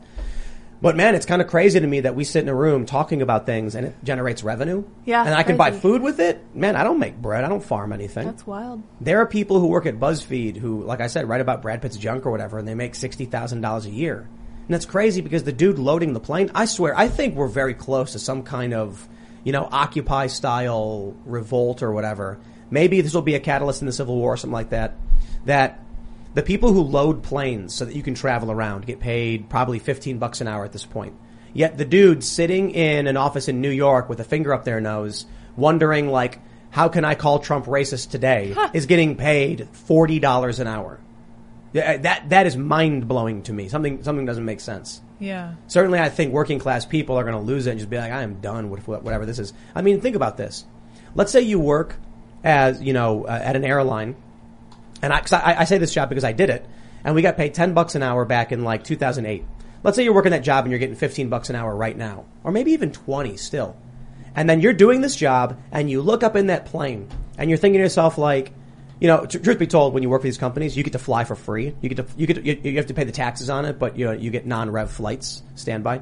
But you're wondering, like, what is that guy up there doing, that twenty-five-year-old dude with those thick black frame glasses? What does he do for a living that he gets to fly on this trip to Nassau to go to the Bahamas, man? I, sh- I wish I could do that. Here I am doing all of this hard, back-breaking work, fifty thousand pounds per day, loading these planes, and I don't make enough money to go on these vacations. And who's that guy? I wonder what his job is. Now, these guys are probably assuming, like, must be a tech guy, must be a, a finance guy. And then the dude up there with the black frame glasses is like, Brad Pitt's junk was seen in a movie today, and he's making all that money so he can fly to the Bahamas. Hmm. Like, this system is broken, if you were to ask me. Yeah, I have a feeling that the megacorps are coming to buy all the land, not all the land, but a lot of property, uh, like BlackRock, um, State Street. They're going to buy up a bunch of property, and then there may be a revolt. Uh, an American revolt against the, the corporate landowners, because it's like, you may own it on paper, but if you're not there, you don't really have control of the property. Um, I... They'll have private security, and then it's up to, is the American government going to support the corporations and the, the law that says that they own it, or are they going to support the people and the freedom against corporate monopoly? Because if you want to print eighty trillion dollars and then give it to BlackRock to buy eighty trillion dollars worth of property before inflation and then destroy the economy, BlackRock doesn't get to own that property. You will own nothing and you will be happy. Well, I suspect what's more likely to foment a revolution, because this infuriated me and I'm incredibly patient, uh, was something like the Bloomberg opinion talking about ways to save money. Some of the things you can do are not treat your pet if they have cancer. Take the bus and eat lentils instead of meat. So did it actually say not treat your pet if they have Literally cancer? Said that. Well, yeah. You know, pets are a luxury. Insane. Look, uh, sooner or later, you all will realize you will own nothing and you will be happy. Yeah. Well, also, lentils are banging, by the way. That's fine. Yeah, lentils are fine. I don't care about Red that. Well, well, let's let's talk about owning nothing and being happy. Yes. We have this story from Wired. It's actually from a month ago, but it gets into the core of right to repair. It says, a fight over the right to repair cars turns ugly. In the wake of a voter-approved law, Subaru and Kia dealers in Massachusetts have disabled systems that allow remote starts and send maintenance alerts. Now, I'm not super interested just in that because I want to talk about the bigger picture, but I think this shows an interesting, you know, uh, issue as it pertains to these big corporations and the rest of us who will eventually own nothing and be, be huh. happy. I'd just like to point out, like your iPhone, what, what is it? You don't actually own the software on it. You have a license to it and they could brick. Oh, you can keep the phone, but we'll brick it remotely because we own the software yeah. and you lose your license to it. This is a problem because we're losing ownership in things. We don't own movies anymore. We don't own the software on computers. And when it comes to you actually buying a phone, you can't even fix it without the company. What they're they're, they're denying your warranties. You want it, so so Louis, you're actually the right to repair guy, right? Yeah, I try to be. All right, so tell us what's going on with this, and uh, yeah, what's what's up with uh, what this means? There was a two thousand twelve uh, law that was passed in Massachusetts where the the automotive manufacturers would have to give independent dealer independent mechanics access to what's needed to be able to repair your car. So diagnostic software and everything else, you'd have to make that available to them. And there was one loophole in it with regard to wireless. So there was a, so if you are doing all of this stuff wirelessly, then you won't have to deal with that law. So they were trying to close that loophole before everything winds up being done wirelessly, so that they don't get locked out. And there was a ballot initiative, and I believe it was seventy-five percent in favor, twenty-five percent opposed, and uh, a group called Coalition to, to get rid of the wireless loophole, or what? Well, to, to pass this so that there wouldn't be uh, any sort of loophole, so that you'd still be able to. And the idea that they're saying is that people will now, if you allow these independent mechanics to be able to use diagnostic software on the car, that they are, and also they they were going to to create uh, an open, some sort of open data protocol, so that they would be able to access it. That they would then be able to follow you to a garage and sexually assault you. Wait, so, what? Well, th- there were a bunch of commercials done where there was a woman yeah. walking to her car, and it was a nice, very, very dark blue lighting, and she's getting into her car, and this scary music is playing, and right as before she opens her car window, she looks behind herself, and she's about to get smacked by some dude, and the implication is that that dude is the car mechanic. These like, videos like car ta- mechanic was kidnapping women. And then there was another one where this car mechanic is slowly walking up on the garage, as this woman is slowly closing the garage door, and he what opens it up, and then he walks into her home, and you hear the scary music playing in the background, and the implication is that's the dude that fixes your car. So one of the, and th- this was paid for by Ford, Honda, Nissan, General Motors, and Toyota. They each contributed four to five million dollars for those commercials. They were all scrubbed from the internet entirely because what? Why would you want to be associated with this after you lose? But I archived them on my channel, and uh, there was, um, and that's what they were doing to try to get people to vote against it. How can I, is there a way to search for this real quick while you're talking? It's on my channel. I think it's uh, right to. Re- I forget the title of my own video, which is really, really You'll remember. It's somewhere on my channel. But if if you look for um, if you if you just look for the ballot initiative, actually, what do you search for? I don't know. Uh, right well, to keep, repair keep, sexual you know, assault probably is what. what how what how long ago was it? This was in August of twenty twenty. Okay, so not too long ago. Yeah, this was August twenty twenty that I made that video. And I, I put the video there, and you can't find it anymore. And their website is completely scrubbed. They were trying to scare your average voter into believing that if independents are able to work on your car, that they'll be able to assault wow. you in a parking lot I think I and break into your home. Called Lobbyists Imply Right to Repair Helps Domestic Abusers Push Racism. Is that th- yeah, that's it, that's it, that's yeah. it. What, yeah, and they also, they also said uh, it was racist. Lobbyists Imply Right to Repair. If you search that, you'll They also it. said it was racist, which is something we got accused Incredible. of in this very state. The right uh, to repair was racist? Yeah, yeah, I got accused of that literally hey, uh, two weeks ago. Uh, wow. It's in this video, so if you Whoa. fast forward to a minute, there you go, there you wow, go. Wow, let's play this, what? let's play this, all right. Personal data stored in your vehicle. Domestic violence advocates say a sexual predator could use the data to stalk their victims. Pinpoint exactly where you are, whether you are alone. Even take control of your vehicle. Vote no. The same thing with OnStar. She should be looking behind herself the whole time she's walking through that place alone, firstly. Yeah, and then... Well, like, you'd hear footsteps. Yeah, really. Yeah, so they they, they are looking to overturn that ballot initiative, so, and they've been in court for this entire time. And the judge is actually starting to get kind of aggravated with their arguments and what they were saying, because they said it's impossible for us to comply with this. Yet then Kia and Subaru complied by simply disabling their wireless systems altogether, which is, it's a discussion as to whether that's complying with it or evading it, but it aggravated the judge. So the judge is likely gonna, there's a good chance that this winds up getting held up. And, uh, yeah, I mean, if you buy a car, you should be able to fix it. You should be able to get access to the diagnostic tools. There shouldn't be something where it's like dealing with Apple, where you, if you want to be able to diagnose it, you have to wait for somebody to get a stolen schematic off of a truck in China somewhere so that you could fix the forty thousand dollars car that you own. I just want to point out the absurdity of them trying to play the racism angle, where it's just like, they're probably sitting in a room like, how can we get people to not be okay with this? Ooh, call them racist. That that that, that actually worked. So in March what, of twenty really? yeah, in March of twenty twenty, there was a right wow. to repair bill hearing in uh, in Maryland, and there was one person who said, you know, uh, this bill talks about making source code available, which it doesn't. It doesn't mention source code once. That's never in the bill. And I said, you know, this, and he said that, well, it, you know, by the way, viruses don't just appear out of nowhere. They appear because people have access to the source code. You could immediately hear every single person who was a Linux developer or systems administrator who knows that over sixty percent of the internet is run on Linux, which is open source, like just banging their head against the wall listening to this. So I did a video uh, saying, with the testimony, because I went there to record it, and I also testified in this hearing to explain why this was wrong. And I listened to that video. I've listened to that video like a hundred times since I did it. I don't hear anything racist in it. I, I try to channel my own like Ibram X. Kendi or, uh, you know, Robin DiAngelo to try to figure out what I could have said or done that was wrong, and I don't see it. Even my comments, I read through it. I had three hundred comments at the time. It was, uh, it was, uh, this is who's stopping right to repair in Maryland from March of twenty twenty. And I, It, it, there's nothing racist in it.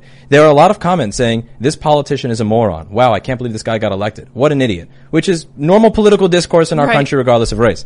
But he had said the re- so when we hired a lobbyist in that state, they said that that was a racist video, and that's why they weren't gonna, to consider right to repair. So then the lobbyist said, well, listen, yeah, my client is willing to personally come down here on a trip, you know, uh, come to your office and apologize and discuss anything with you. He's like, no, don't worry about it. Water under the bridge. Then two weeks ago they say, oh yeah, there was a ra- very racist video that was done. And I'm not. I'm not going to consider this wow. bill. And it's like, like, really?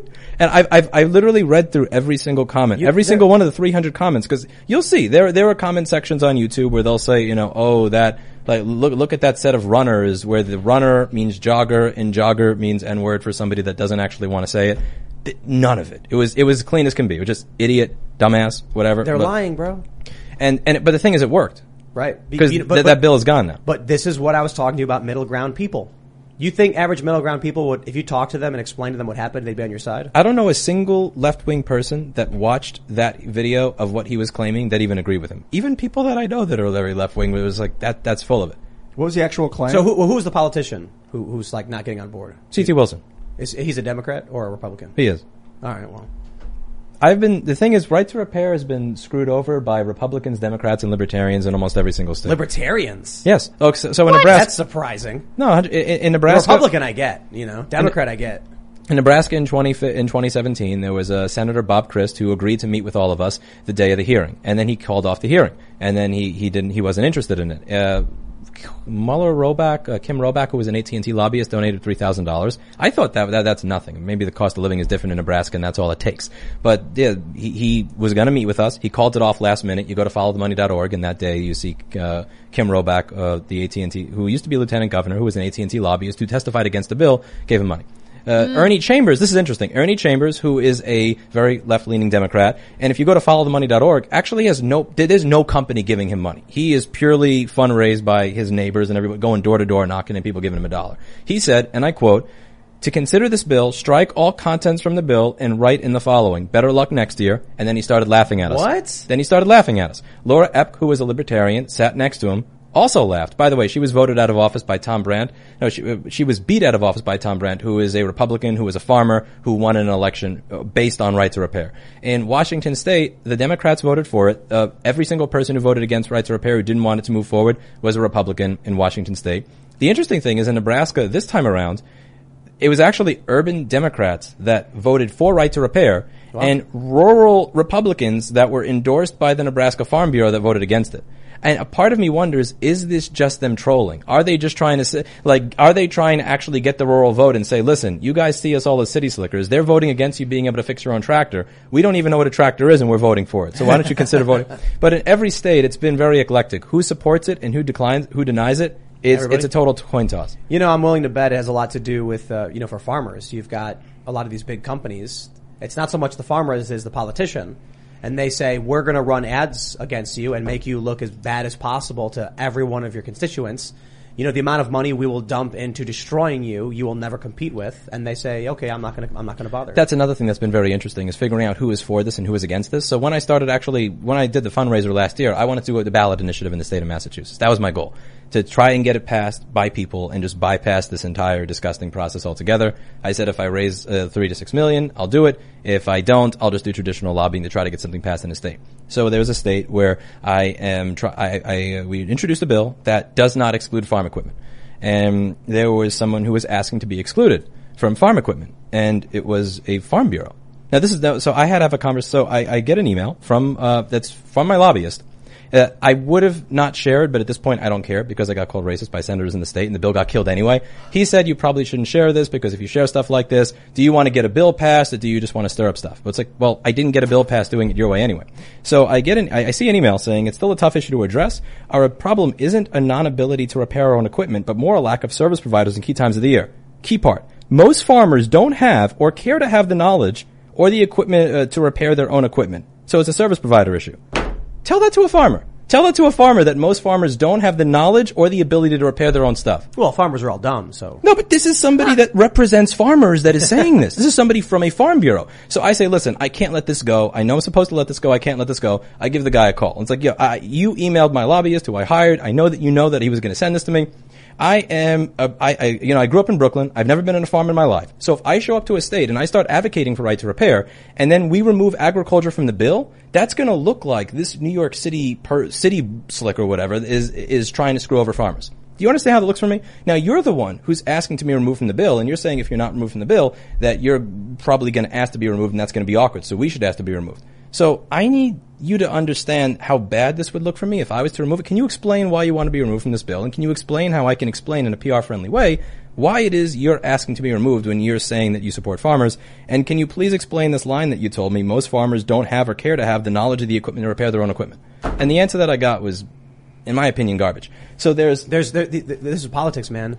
You, you look, if you if you play it honest and, and honorable, you'll get stampeded over and crushed by the people who are willing to lie, cheaters. I got stampeded. I absolutely got stampeded. And the thing is, Ian, the, the idea, you can't share this. If you share that, then you'll look bad. I didn't share. Oh, I did exactly. I love sharing. I did exactly what I was supposed to do. And sharing then, is caring. And then, you know, this is, it, it, did anything win? No. It wasn't going to win anyway, but. I like, I like sharing the details. I like letting people know. I want people to know exactly who screwed them. Absolutely. And yep. I'm doing that at every single chance that I get in every single state. I'm point, like with Nebraska, I pointed out, by the way, here are all the people that are endorsed by the Farm Bureau. Here are all the people that voted against it. Do you see that all the people that voted against it are endorsed by the Farm Bureau? So what, what, you know, what you're proposing is like simple that people who say buy a tractor are allowed to fix their own tractor. I'm saying that make available the diagnostics, the schematics, uh, and the tools at a fair and reasonable price that you make available mm-hmm. to your own dealers or technicians. So if you oh, sell this, if you sell the software package to a dealer for five thousand dollars, let them buy it for five thousand dollars. If yeah. you sell, if, if you sell this schematic for, you know, five hundred dollars or this, this manual for five hundred dollars, sell it to the independent for five hundred dollars. Right now, I rely for my business on stuff that fell off the back of a truck. It's all like the, the process that I go through to get access to screens and chips. My, my customers think that I just go to mouser dot com and I just buy everything that I want. They have no idea the Nicolas Cage, Lord of War, supply chain, ridiculous nonsense that happens in the background so that I could get them a computer screen. But there's, yeah, like this, this, this plays into phones and stuff as well, right? Like it goes, yeah, and it's, it's with almost everything. And you know, one of the things that drives me nuts is when people say just don't buy Apple and it'll go away. I talk about Apple products because that's what I fix, but show me a smartphone where you can get the schematic from the company. Even Fairphone, who says they support right to repair, will not give you a schematic for any amount of money. What about Freedom? Freedom Phone? Freedom Phone, yeah. Freedom Phone? I don't know if they have a schematic. I think the only thing that would give You're you, not I get think, it because I, they buy it third party. I haven't double checked if this is the case, but I think PinePhone will. But if you use it, it is. They're a great company. It's a bit far from the, exper- the, the experience that you'll get if you buy, you know, a S ten e or um, or an iPhone ten or anything like that. They, they, they're getting there, but they're, but like there's no. If you want to have access to things like this, you really have to give up the ability to live in a modern society. You know, you can't get a schematic to your monitor. You can't buy like you can't buy chips to a lot of the things that you want to. And is the is the challenge though like copyright? A lot of it, I P. Yeah, what they'll say is they'll say that it's that it is a an intellectual property issue. But here's the actual issue I think it is. I don't think it's an issue of if we release the schematic, somebody else will reproduce our product. Because if you go to venafix dot com or, you know, Notebook Squad or any of these places, you'll be, you, you could spend twenty bucks and get access to all the schematics you want. Well, not, not just that. I'm pretty sure every major phone company buys every brand new phone and just opens it and goes, oh. I think here's, I think here's the issue. They're afraid if the schematics get out that it won't be that, uh, that users or other companies will copy their technology, but rather it'll show up that they were already copying everybody to begin with. I'm serious. I think that's a part yeah. of it. So, for instance, let's say you pay a company, and this is this is my speculation based on what I've heard from people in the industry that I don't want to uh, give their name out because the, they they were probably doing this. But they, they let's say you ask a company in China, uh, you know, we want a la- we want a laptop motherboard with these specifications and this chipset and this blah blah modem and blah blah blah. That company that's actually doing everything in Taiwan or Korea or China, are they going to start from scratch to make it just for you, or are they going to say, well, Dell or, or Lenovo contracted us to make this? Control C. Control V, here you go. So there's a, yeah. so there's a lot of technology out there where you it probably is a direct copy and paste of somebody else's thing, and it's, especially in China. Yeah, because they're doing it because they don't care. But here, our laws say that we care. So if you keep the schematic and everything private, you can't really see that. Versus if you make it public, then maybe it's a little bit more easy to see that. Wait, you copied my Bluetooth circuit, you copied this circuit, or something like that.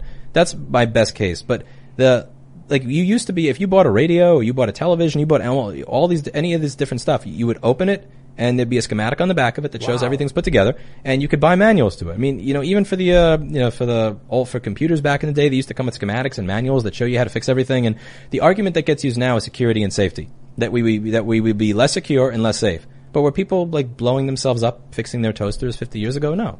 We had a much more freedom-oriented mindset back then. Did you say that OnStar? I felt like I talked over you when we were talking about it. OnStar can track where people are in their cars. And like you were saying with this this propaganda commercial that if a woman's walking to her car in the middle of the night, people from OnStar know that. Yeah, I mean, if, if I'm if I'm if I'm going to like I'm not going to spend five thousand dollars for all these different tools. If I'm if I want to abuse my wife, I'm not going to do all of this. I'm probably just going to toss an AirTag under the mattress or something. Mat or something. Yeah, yeah, yeah. Not that I do that. But not not, not, like not only that. I mean, a lot of these there's there's a million and one ways to track vehicles. There is so many ways to track people that are easier than hacking into the open data system in your cars. The, Get you know That's get like on stuff for your car. One of the most complicated ways to track somebody. No, it's ridiculous. What? And again, this is designed to scare you. And the thing that a lot of people don't get is a lot of people will say Tesla is anti-repair in many ways. True. However, who funded this? Ford, General Motors, Toyota, Nissan, and Honda.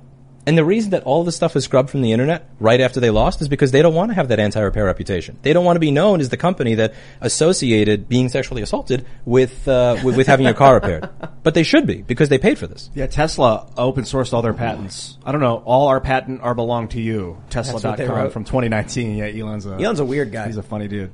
Um, also, if he does a lot of good stuff, but he's also you got he's a very strange man. I love him. Yeah. Uh, open source ecology dot org. Have you guys ever seen this? It's Mar- I think it's pronounced Marcin Jakubowski is his name, but he's basically created all these farm, all this farm equipment, and he's open sourced all the patents of how to build them, repair them. But you can build them and, and do them yourself. Very, Maybe, very cool. Maybe you know what's funny is like we often make fun of the Great Reset. You will own nothing and you will be happy.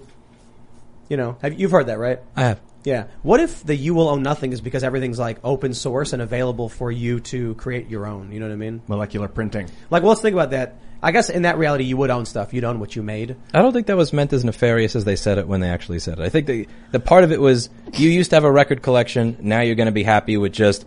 You know, you, you search for a song, like, you, you just type it in, and it automatically starts playing for you, that type of thing. But that's bad. But that coincided. Really bad. The thing is, that statement and that trend of you just having access to everything immediately at the at your fingertips, whether it's an Uber for a car or music, just so happens to coincide with a second separate trend where every single company is doing everything they can to make things unrepairable because there's more money to be made and you're buying a new one. It is nefarious to say, you used to have record collection, now you have it on your phone. Because they can say, you're a naughty boy, so we've banned you from music forever.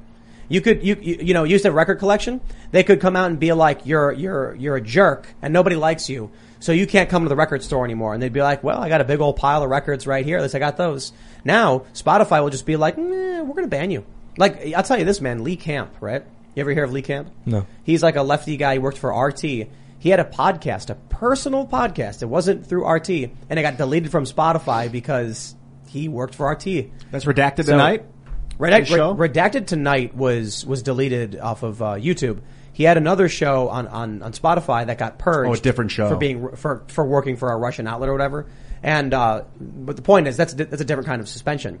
You could be booted off, you know, iTunes, and then you have no music on iTunes, and you say, okay, maybe Spotify. But if they all coordinate like they did with Alex Jones, it is a really, really bad thing for them to be like, you will own nothing and you will be happy. Yeah, you're happy until, like, in that, what was it, Black Mirror, where they blocked someone in real life. Yeah. And they just saw a silhouette walking around. Yeah, like I, still, I think that what they meant with that statement is that you're going to use more services than own things. I would prefer to own things than have services myself. That's my preference. But I think that's that's a separate thing than the cons- than what's happening now, which is everything that you buy winds up becoming disposable. But yeah. it, but I, I'm glad that that statement exists and that so many people are aggravated at that statement, because it's going to cause people to be more sensitive to when you buy something and there's, you know, there's a five dollar chip in your three thousand dollar MacBook that dies, and they tell the company that makes it not to sell it to anybody. Do you actually own what you buy if you cannot buy any of the components necessary to repair it because the company goes out of their way to stop you from doing so?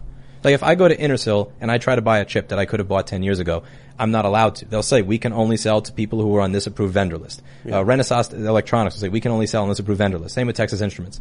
If that's the case, do you actually own anything? I think it's... uh Are you leasing it? Are you leasing that tablet until it dies, or Te- do you own it? Technically, you own, well, I own you own an unrepairable piece of machinery, I guess. Yeah. Because the, the life cycles of a lot of this... I mean, it, you know, a lot of these devices will die within a year or two. That's intentional, this planned obsolescence thing? Are they doing this on purpose? I think some of it is just the way, like the way people use things now, but also the fact that, I mean, if you plug a, if you plug a charger into a MacBook and there's something weird with your electrical uh, circuitry in your house or something, it'll just blow a C D thirty-two seventeen chip and it'll be dead. And you didn't do anything wrong. You don't even have to use a knockoff charger for it to happen. This is like a very, very common repair. We get it every single day. Really? Yeah.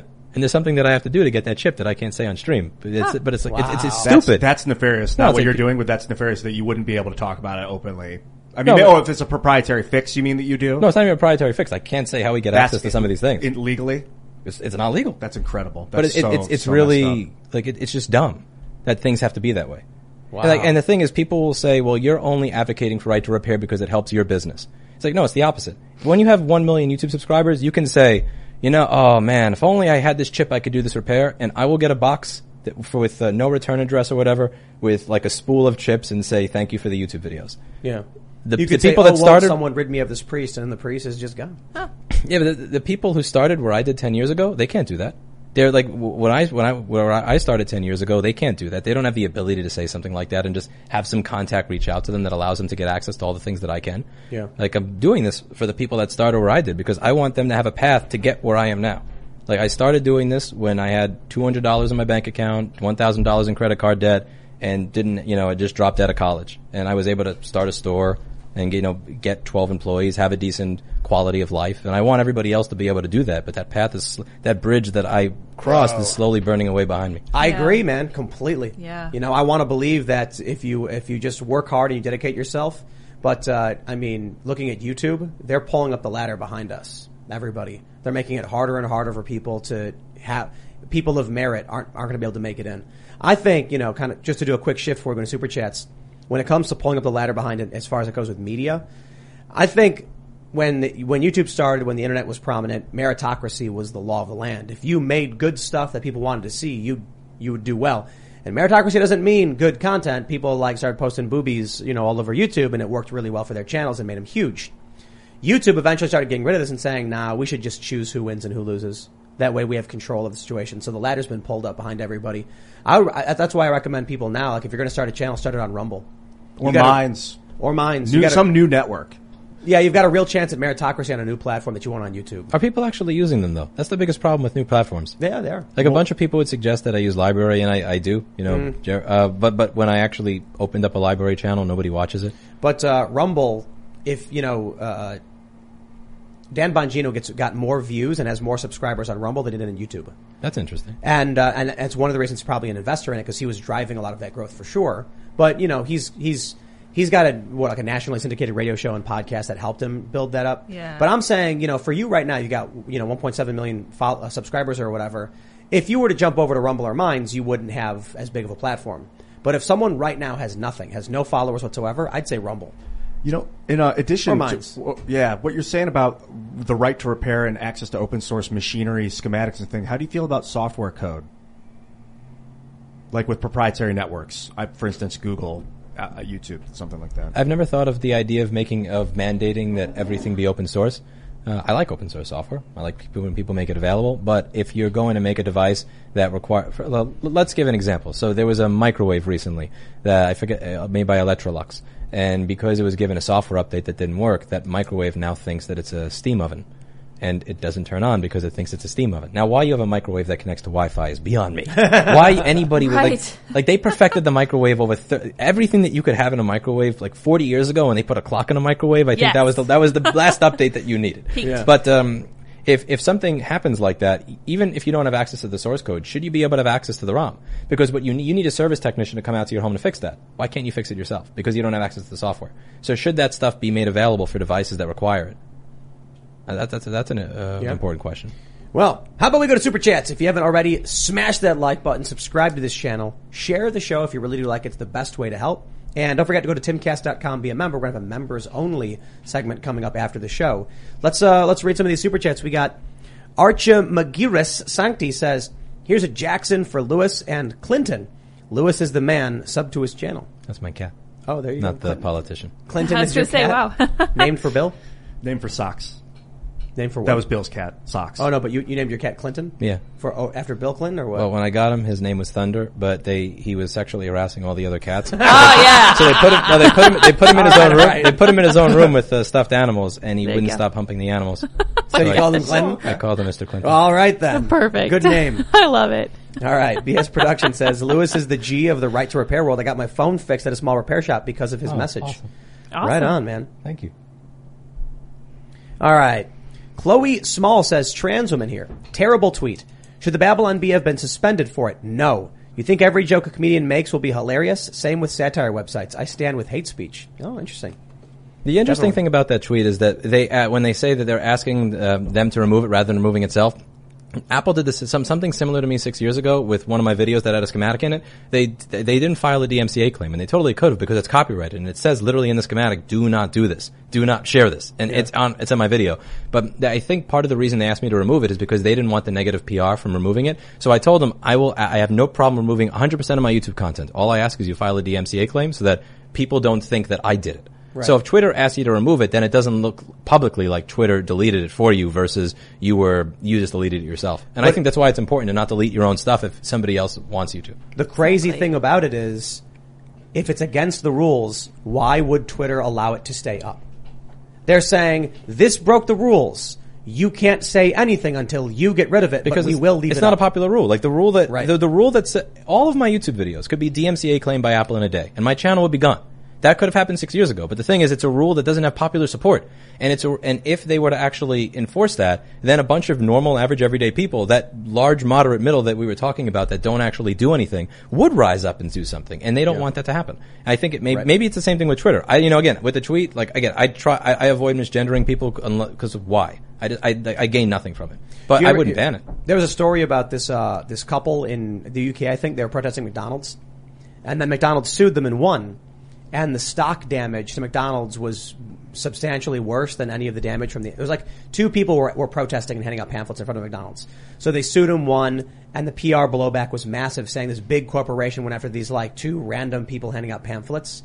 So I forgot what the story like was called, but since then, there's been, like, a corporate doctrine never to be uh, Goliath going up against David mm. because it'll it'll hurt you more and cost you more money. It looks bad. Even if the rule exists, you you shouldn't – if the majority of people would not agree with that rule existing, if it was infor- invoked, then it's best to not invoke it. Yeah. And just only invoke it when it's not going to get you in too much trouble. Yeah. All right, let's read this. Murph says, Ian, I agree with you one hundred percent that text is ruining our culture's communications. Would you put texting in that category as well? Yeah, it, it's kind of like we used to mail each other letters um, when the, we had the post office back in the eighteen hundreds, and now then we invented the telephone, and then we invented video chat. But I see people reverting to mailing letters to each other, email, you know, digitally now. It's very disturbing. And yes, I consider text the exact same thing.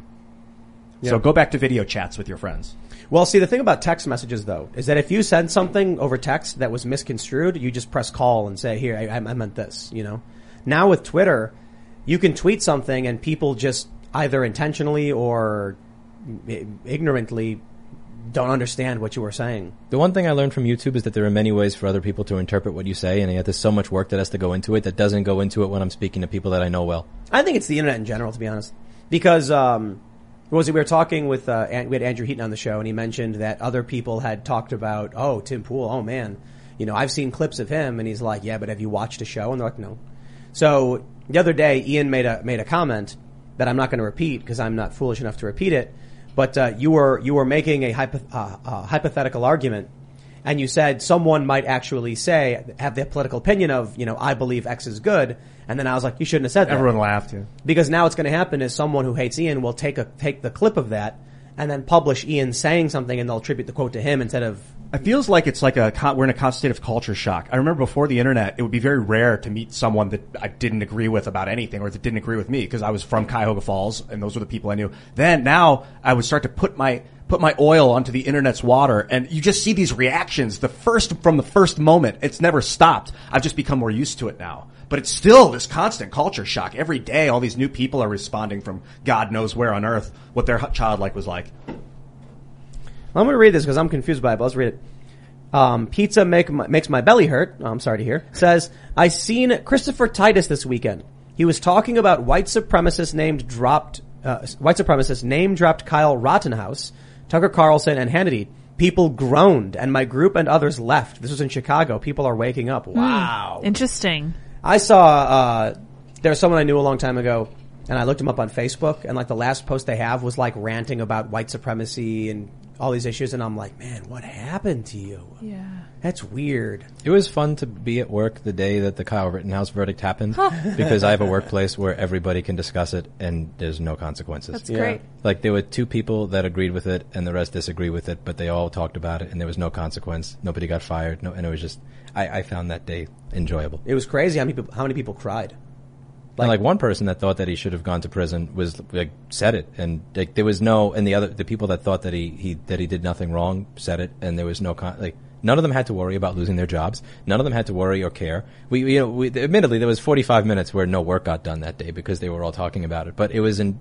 I like the fact I know that there's a bunch of companies where that could never happen, and I was proud to have a company culture where that could happen, and nobody like. hated each other because I, be- I believe there is a greater than chance probability that people who thought Kyle Rittenhouse should go to jail just didn't know anything about the case mm. or, or had limited understanding of what happened. It was surprising how many people thought that he was shooting at black people. Exactly. Yep. And then, you know, w- with this story, it was interesting because I know a bunch of people who personally cried, mostly women, to be honest, like no disrespect, but a lot of women were like crying. And I was seeing people, even dudes, tweeting like, I'm on the verge of tears, man. My heart rate skyrocketed as the verdict was about to be read because we all knew the case and we all knew that he was innocent and was defending himself. And that's how important it was that he was found not guilty. Also, shout out to a, a, a social democratic political YouTuber that is on the left, Destiny, who actually followed the entire case, yep. stuck with the facts regardless yeah. of people that were very angry at him, and, and Twitch, followed facts and logic over it. I, I enjoy his channel for that. He got a Twitch ban for defending.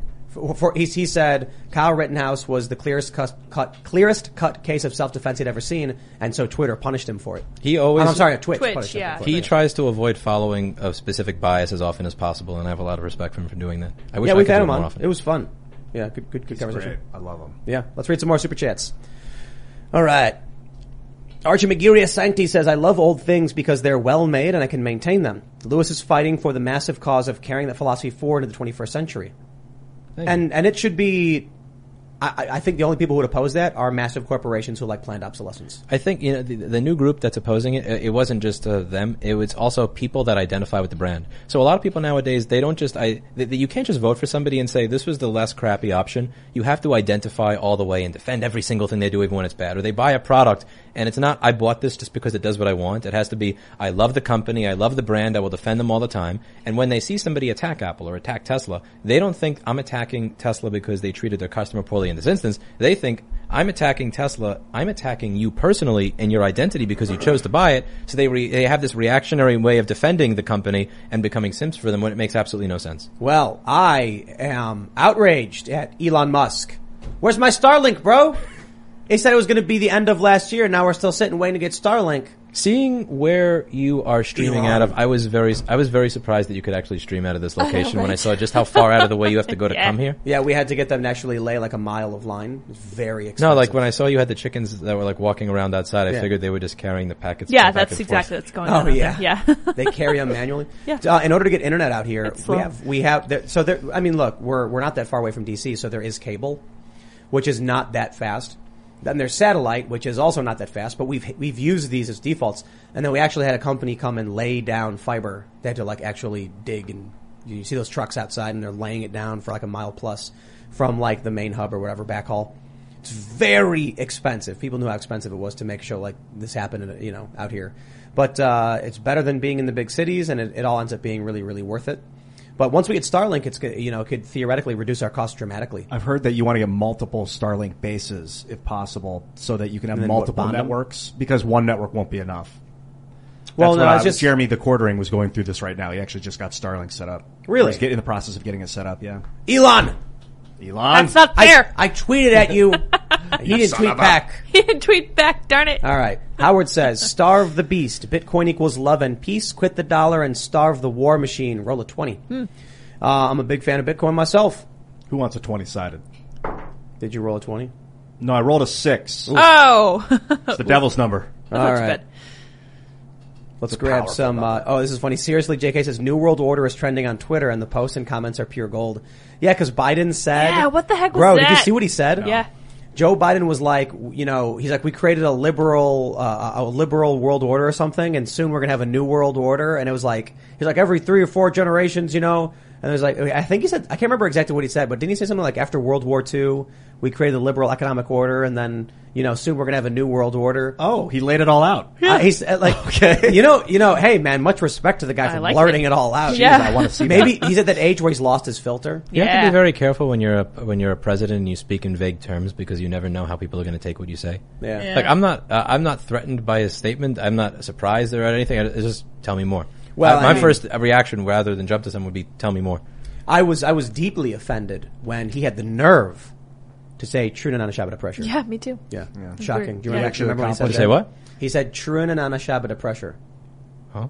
That's what he said. Profound. I know. He, he, was, he said true Nanana Shabbat pressure. I think he was trying to say true international cooperation. Cooperation under pressure. Or something. And it just all got merged into one true sound. True Nanana Shabbat pressure. Way worse. And, and also it didn't thing. Follow through with that, as you can see in Ukraine. Up? Biden, Truen. Oh, there it is. International. Truen on a shove of pressure.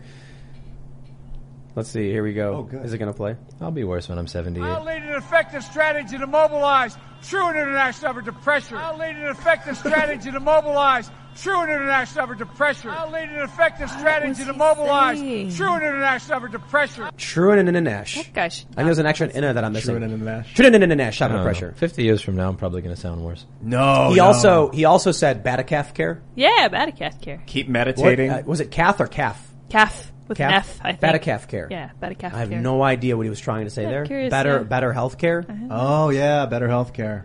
It's a I portmanteau know, word. It's okay. Care. It's a portmanteau. You're allowed.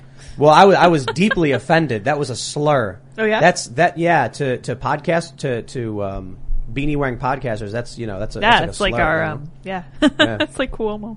It's Cuomo. Great. All right. Let's read some more. Joseph Henson says, question to get Lewis going. Do you really own a thing if you aren't allowed to do what you want with it within reason? I don't think you do. I think the definition is going to have to be updated at some point. If That's a good point. What is that water? It's metal? Do you um, own it? I think I do. But what if I said you can't open it and pour the water on the ground? Is that not within reason? Sounds like you own it. That's that what, no, I, literally, I mean, it's saying it's not within reason. So that's I don't why. think that's within reason. Right. It would be unreasonable to do. Here. Yeah, true, that, yeah. That'd, that'd be cool. And that, that's the perspective that w- when uh, I speak to more right-wing people about it, who tend to be against any sort of legislation whatsoever, because that would be government doing something. It's, I mean, th- what, what is the government's job? Like, what was it there for? The fun, one of the ideas was to protect property rights. And if you don't have property rights, if you can't, if, like one instance, uh, one example, if uh, if you import something that's counterfeit, you're not allowed to do that. Fine.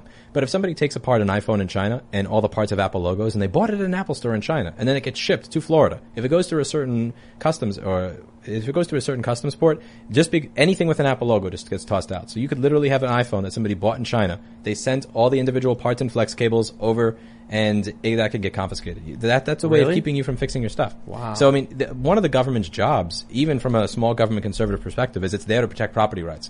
And part of your ability to protect property rights is to protect your ability to fix things. I don't think that any of the laws that – one of the things I liked about Andrew Yang's campaign is he said – that we, every time we come up with a new piece of legislation, we are going to write down, here's why we're doing this. Here's the problem we're looking to solve, so you know the interpretation of it. And I think, I strongly believe when they came up with all the all the laws that we have now regarding customs, intellectual property, copyright, patents, none of that was intended to keep you from being able to fix what you own. And I think that if they did know that it was ever going to be used that way fifty or ninety or two hundred years later, that th- it, there would have been something written in there to ensure that you have the ability to fix what you own. Because this... this no, go ahead. Because, I mean, even John Deere, they were advertising in the thirties and forties and fifties in their own literature, this is how easy it is to fix our product. That was the primary advertising point of a lot of their own.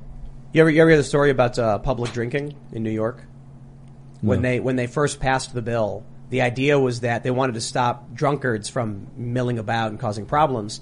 And so there's a quote, and it could be apocryphal, but this politician said, uh, or a judge was like, never let it, never let it be misconstrued that this bill would bar a construction worker from enjoying a beer with his lunch. Huh. And quite literally, that's what it does. If you if you are in New York City and you have an open drink, they're going to give you a ticket for it. And especially depending on where you are. I guess if you're like drinking wine in Central Park, you can you get away with it. it. You can generates more revenue to make the ticket to. than it does to not it, generate the ticket. Exactly. Yeah. You see, so they found ultimately they were like, we'll make money enforcing the law. New York really likes revenue. yeah, yeah. They sure do. I've learned that lesson the hard way. Mm. All right, let's get some more. What do we have here?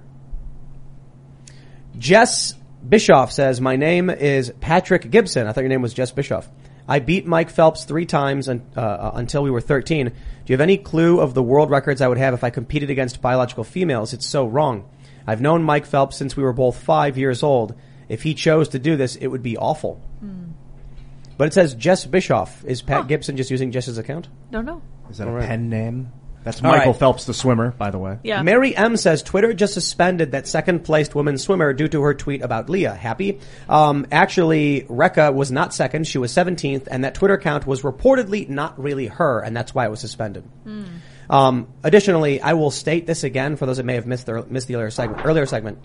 The woman who came in sixteenth place, who's in the finals, did not complain. The woman who came in eighteenth place, who would not have placed in finals with or without Leah, did not complain. It's the one woman who did compete only after losing and missing it by one position say, that person shouldn't be in this race. I'm getting the feeling that people encouraged her to complain. Mm. It just feels like that. I don't know why. I encourage all of them to complain if they're genuinely unhappy Boycott. about it. But they don't care. Look, like, don't wait until after you lose to complain. Yes. It's the same thing how the Republicans started arguing about the, the election stuff after the election. Like, that's not true. Secure it beforehand if you're going to do something. That's not true. The well, lawsuits were being filed they before. They had years before. I mean, they did it in the months leading up, but they had yeah. years to prep for that kind of thing. Well, and, and truth be told, the Republicans actually passed a bunch of the laws that they ended up getting mad about in the end. Whoops. All right. Chaos Aternum says, Freedom Trucker here. The only coverage we get is from ish spreaders. The propaganda's unreal. They don't want us in their backyard, I think. Hee hee. Yeah, the truckers have been going around uh, the D C area for some time now, right? Yeah, they have. Yeah. Right on. Oh, this is good news. R B says, congratulations to Indiana for becoming the twenty-fourth constitutional carry state. Whoa, yes. That's two states yeah. in three weeks. Yeah. Ohio and then Indiana. Two yeah, in twenty-fourth. Weeks, yeah. Just think, once we have nationwide constitutional carry, you can like cross state lines with a weapon. It's awesome. Yeah, not right now, though. What do you think about constitutional carry? I support the Second Amendment. I'm fine with it. All right, then. It's just in my state, the old state, they only allow it for criminals. Mm, yeah. yeah, yeah. I really have never had a problem with people having a gun. It's, yeah. I think people should have guns. It's, it's, we, I, I, I don't know how that would work in New York because you'd be introducing it. Everybody in New York City is vibrating with some sort of anxiety or aggravation. And it's only when I come down from New Hampshire to, like, you know, visit the store and walk around a bit that I realize the difference. And it's just, how would reintroducing guns to eight point five million people in this tiny little space the size of Knoxville, Tennessee be like? Compared to areas where they're right. already accustomed to the culture. You know, in te- Texas, they're accustomed to it. In Tennessee, they're accustomed to it. New Hampshire, Florida, they are. New York, uh, that would be interesting. I'm not sure how that would go. I, I think I think there's a problem with uh, the the more dense a population be, uh, area becomes, the the more rights get stripped away because everyone's ang- anxious and on edge and kind of pointing the finger. It's weird. In Florida, you know, they respect the Second Amendment, and I love traveling to Florida. In New Hampshire, they have a very high ownership of machine gun owners per capita, and I have no problem going to New Hampshire. I, I'm not threatened by it at all. If you said that everybody in New York City could have a gun tomorrow, I don't know if I'd want to be there. Yeah. I don't know. If, I, I, mean, I don't know if I want to be there for the culture shock period. Yeah, I think the issue is that people are extremely tightly wound in places like this. Yes. Not not to mention um, there's a lot of arrogance, a lot of arrogance in a place like New York. So you'd have a lot of people thinking like, oh, I know what I'm doing. I don't need to take a class or get training or any safety or anything like that. And then they'd you know, you'd have problems. But, uh, you know, my, ultimately my position is Second Amendment exists. If you want to change it, you better amend the Constitution. And if you can't, people can have their guns. Although we had a conversation with even Luke, you know, Luke said this. I was, t- we were talking about owning guns in like a building. And I was saying, like, someone brought this up. Like, what if you had a three oh eight rifle in like an apartment in New York City and someone broke in and you fired at him and it went through?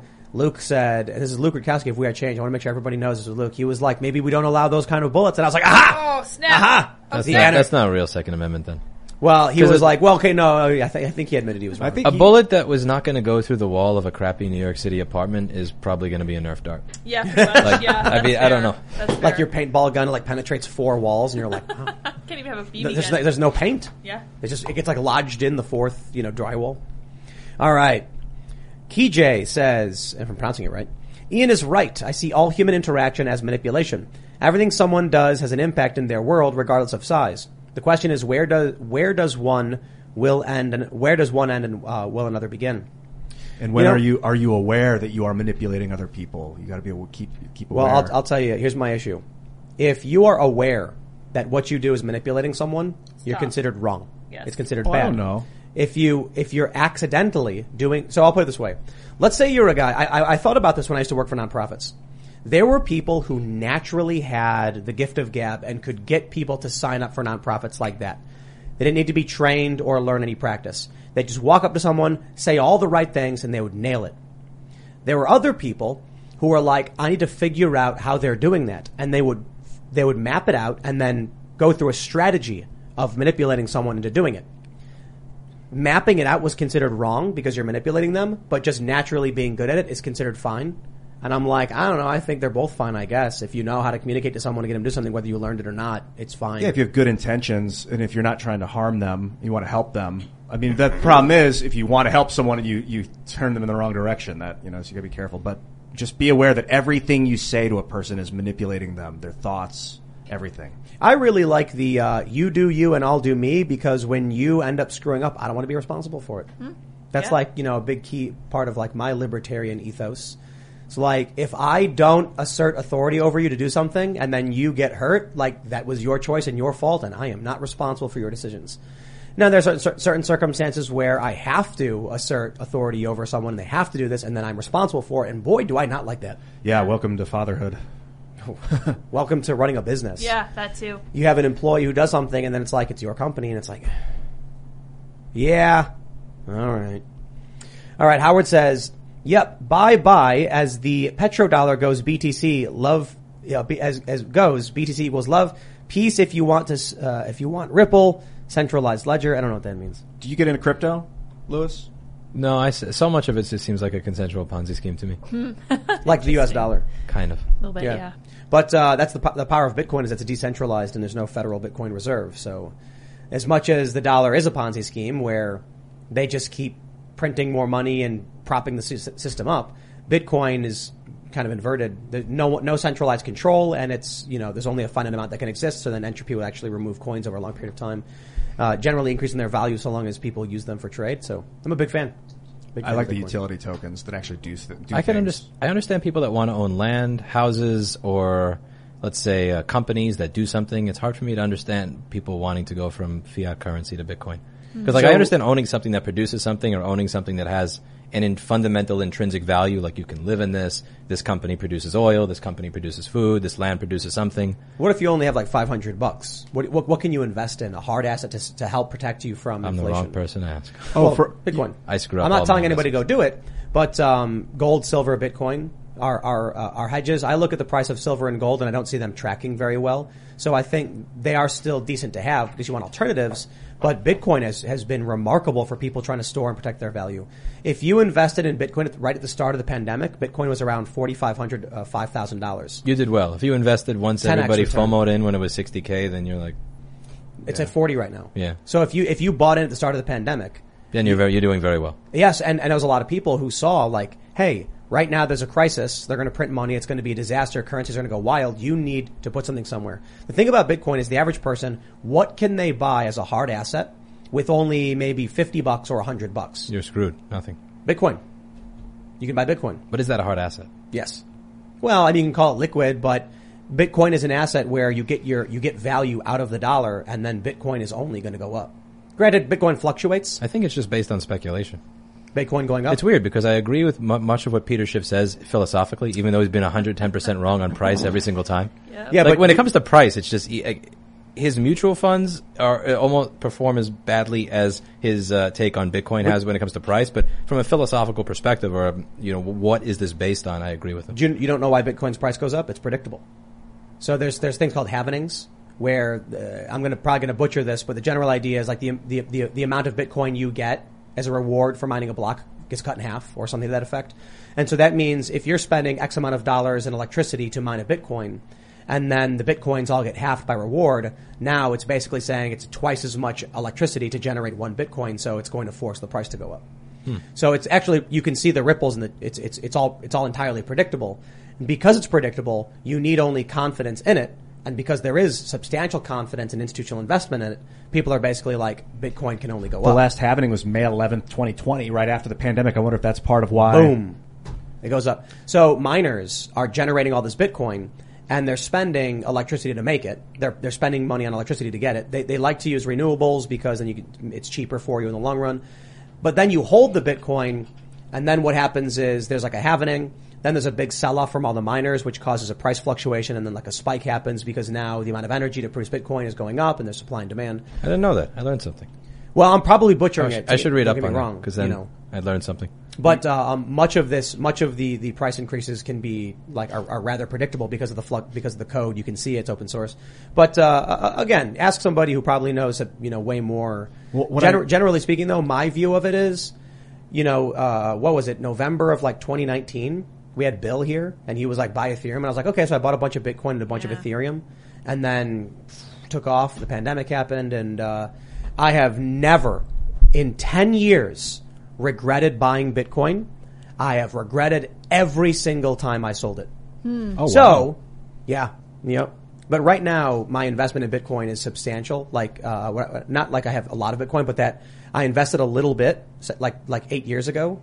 And now it's just like I have no reason to sell it because like it's just yeah, even if it went if it if it went down eighty percent, you're still ahead. Yeah, like I bought in at like a grand, yeah. so it would you're, you're to, ahead regardless. I like so what, I'm like not worried about it. I like how you said that utility is key. Like with a with a fun, if you're going to invest in something, you want utility out of it, like a house, something you can utilize. That some cryptos have a, they're called utility tokens. They actually do something. Like if you go to mines dot com, you spend one mines token, you can get a thousand views. So it's like it's like advertising. So there's a utility in the token. It's not just a Not just a piece of paper, huh. you know?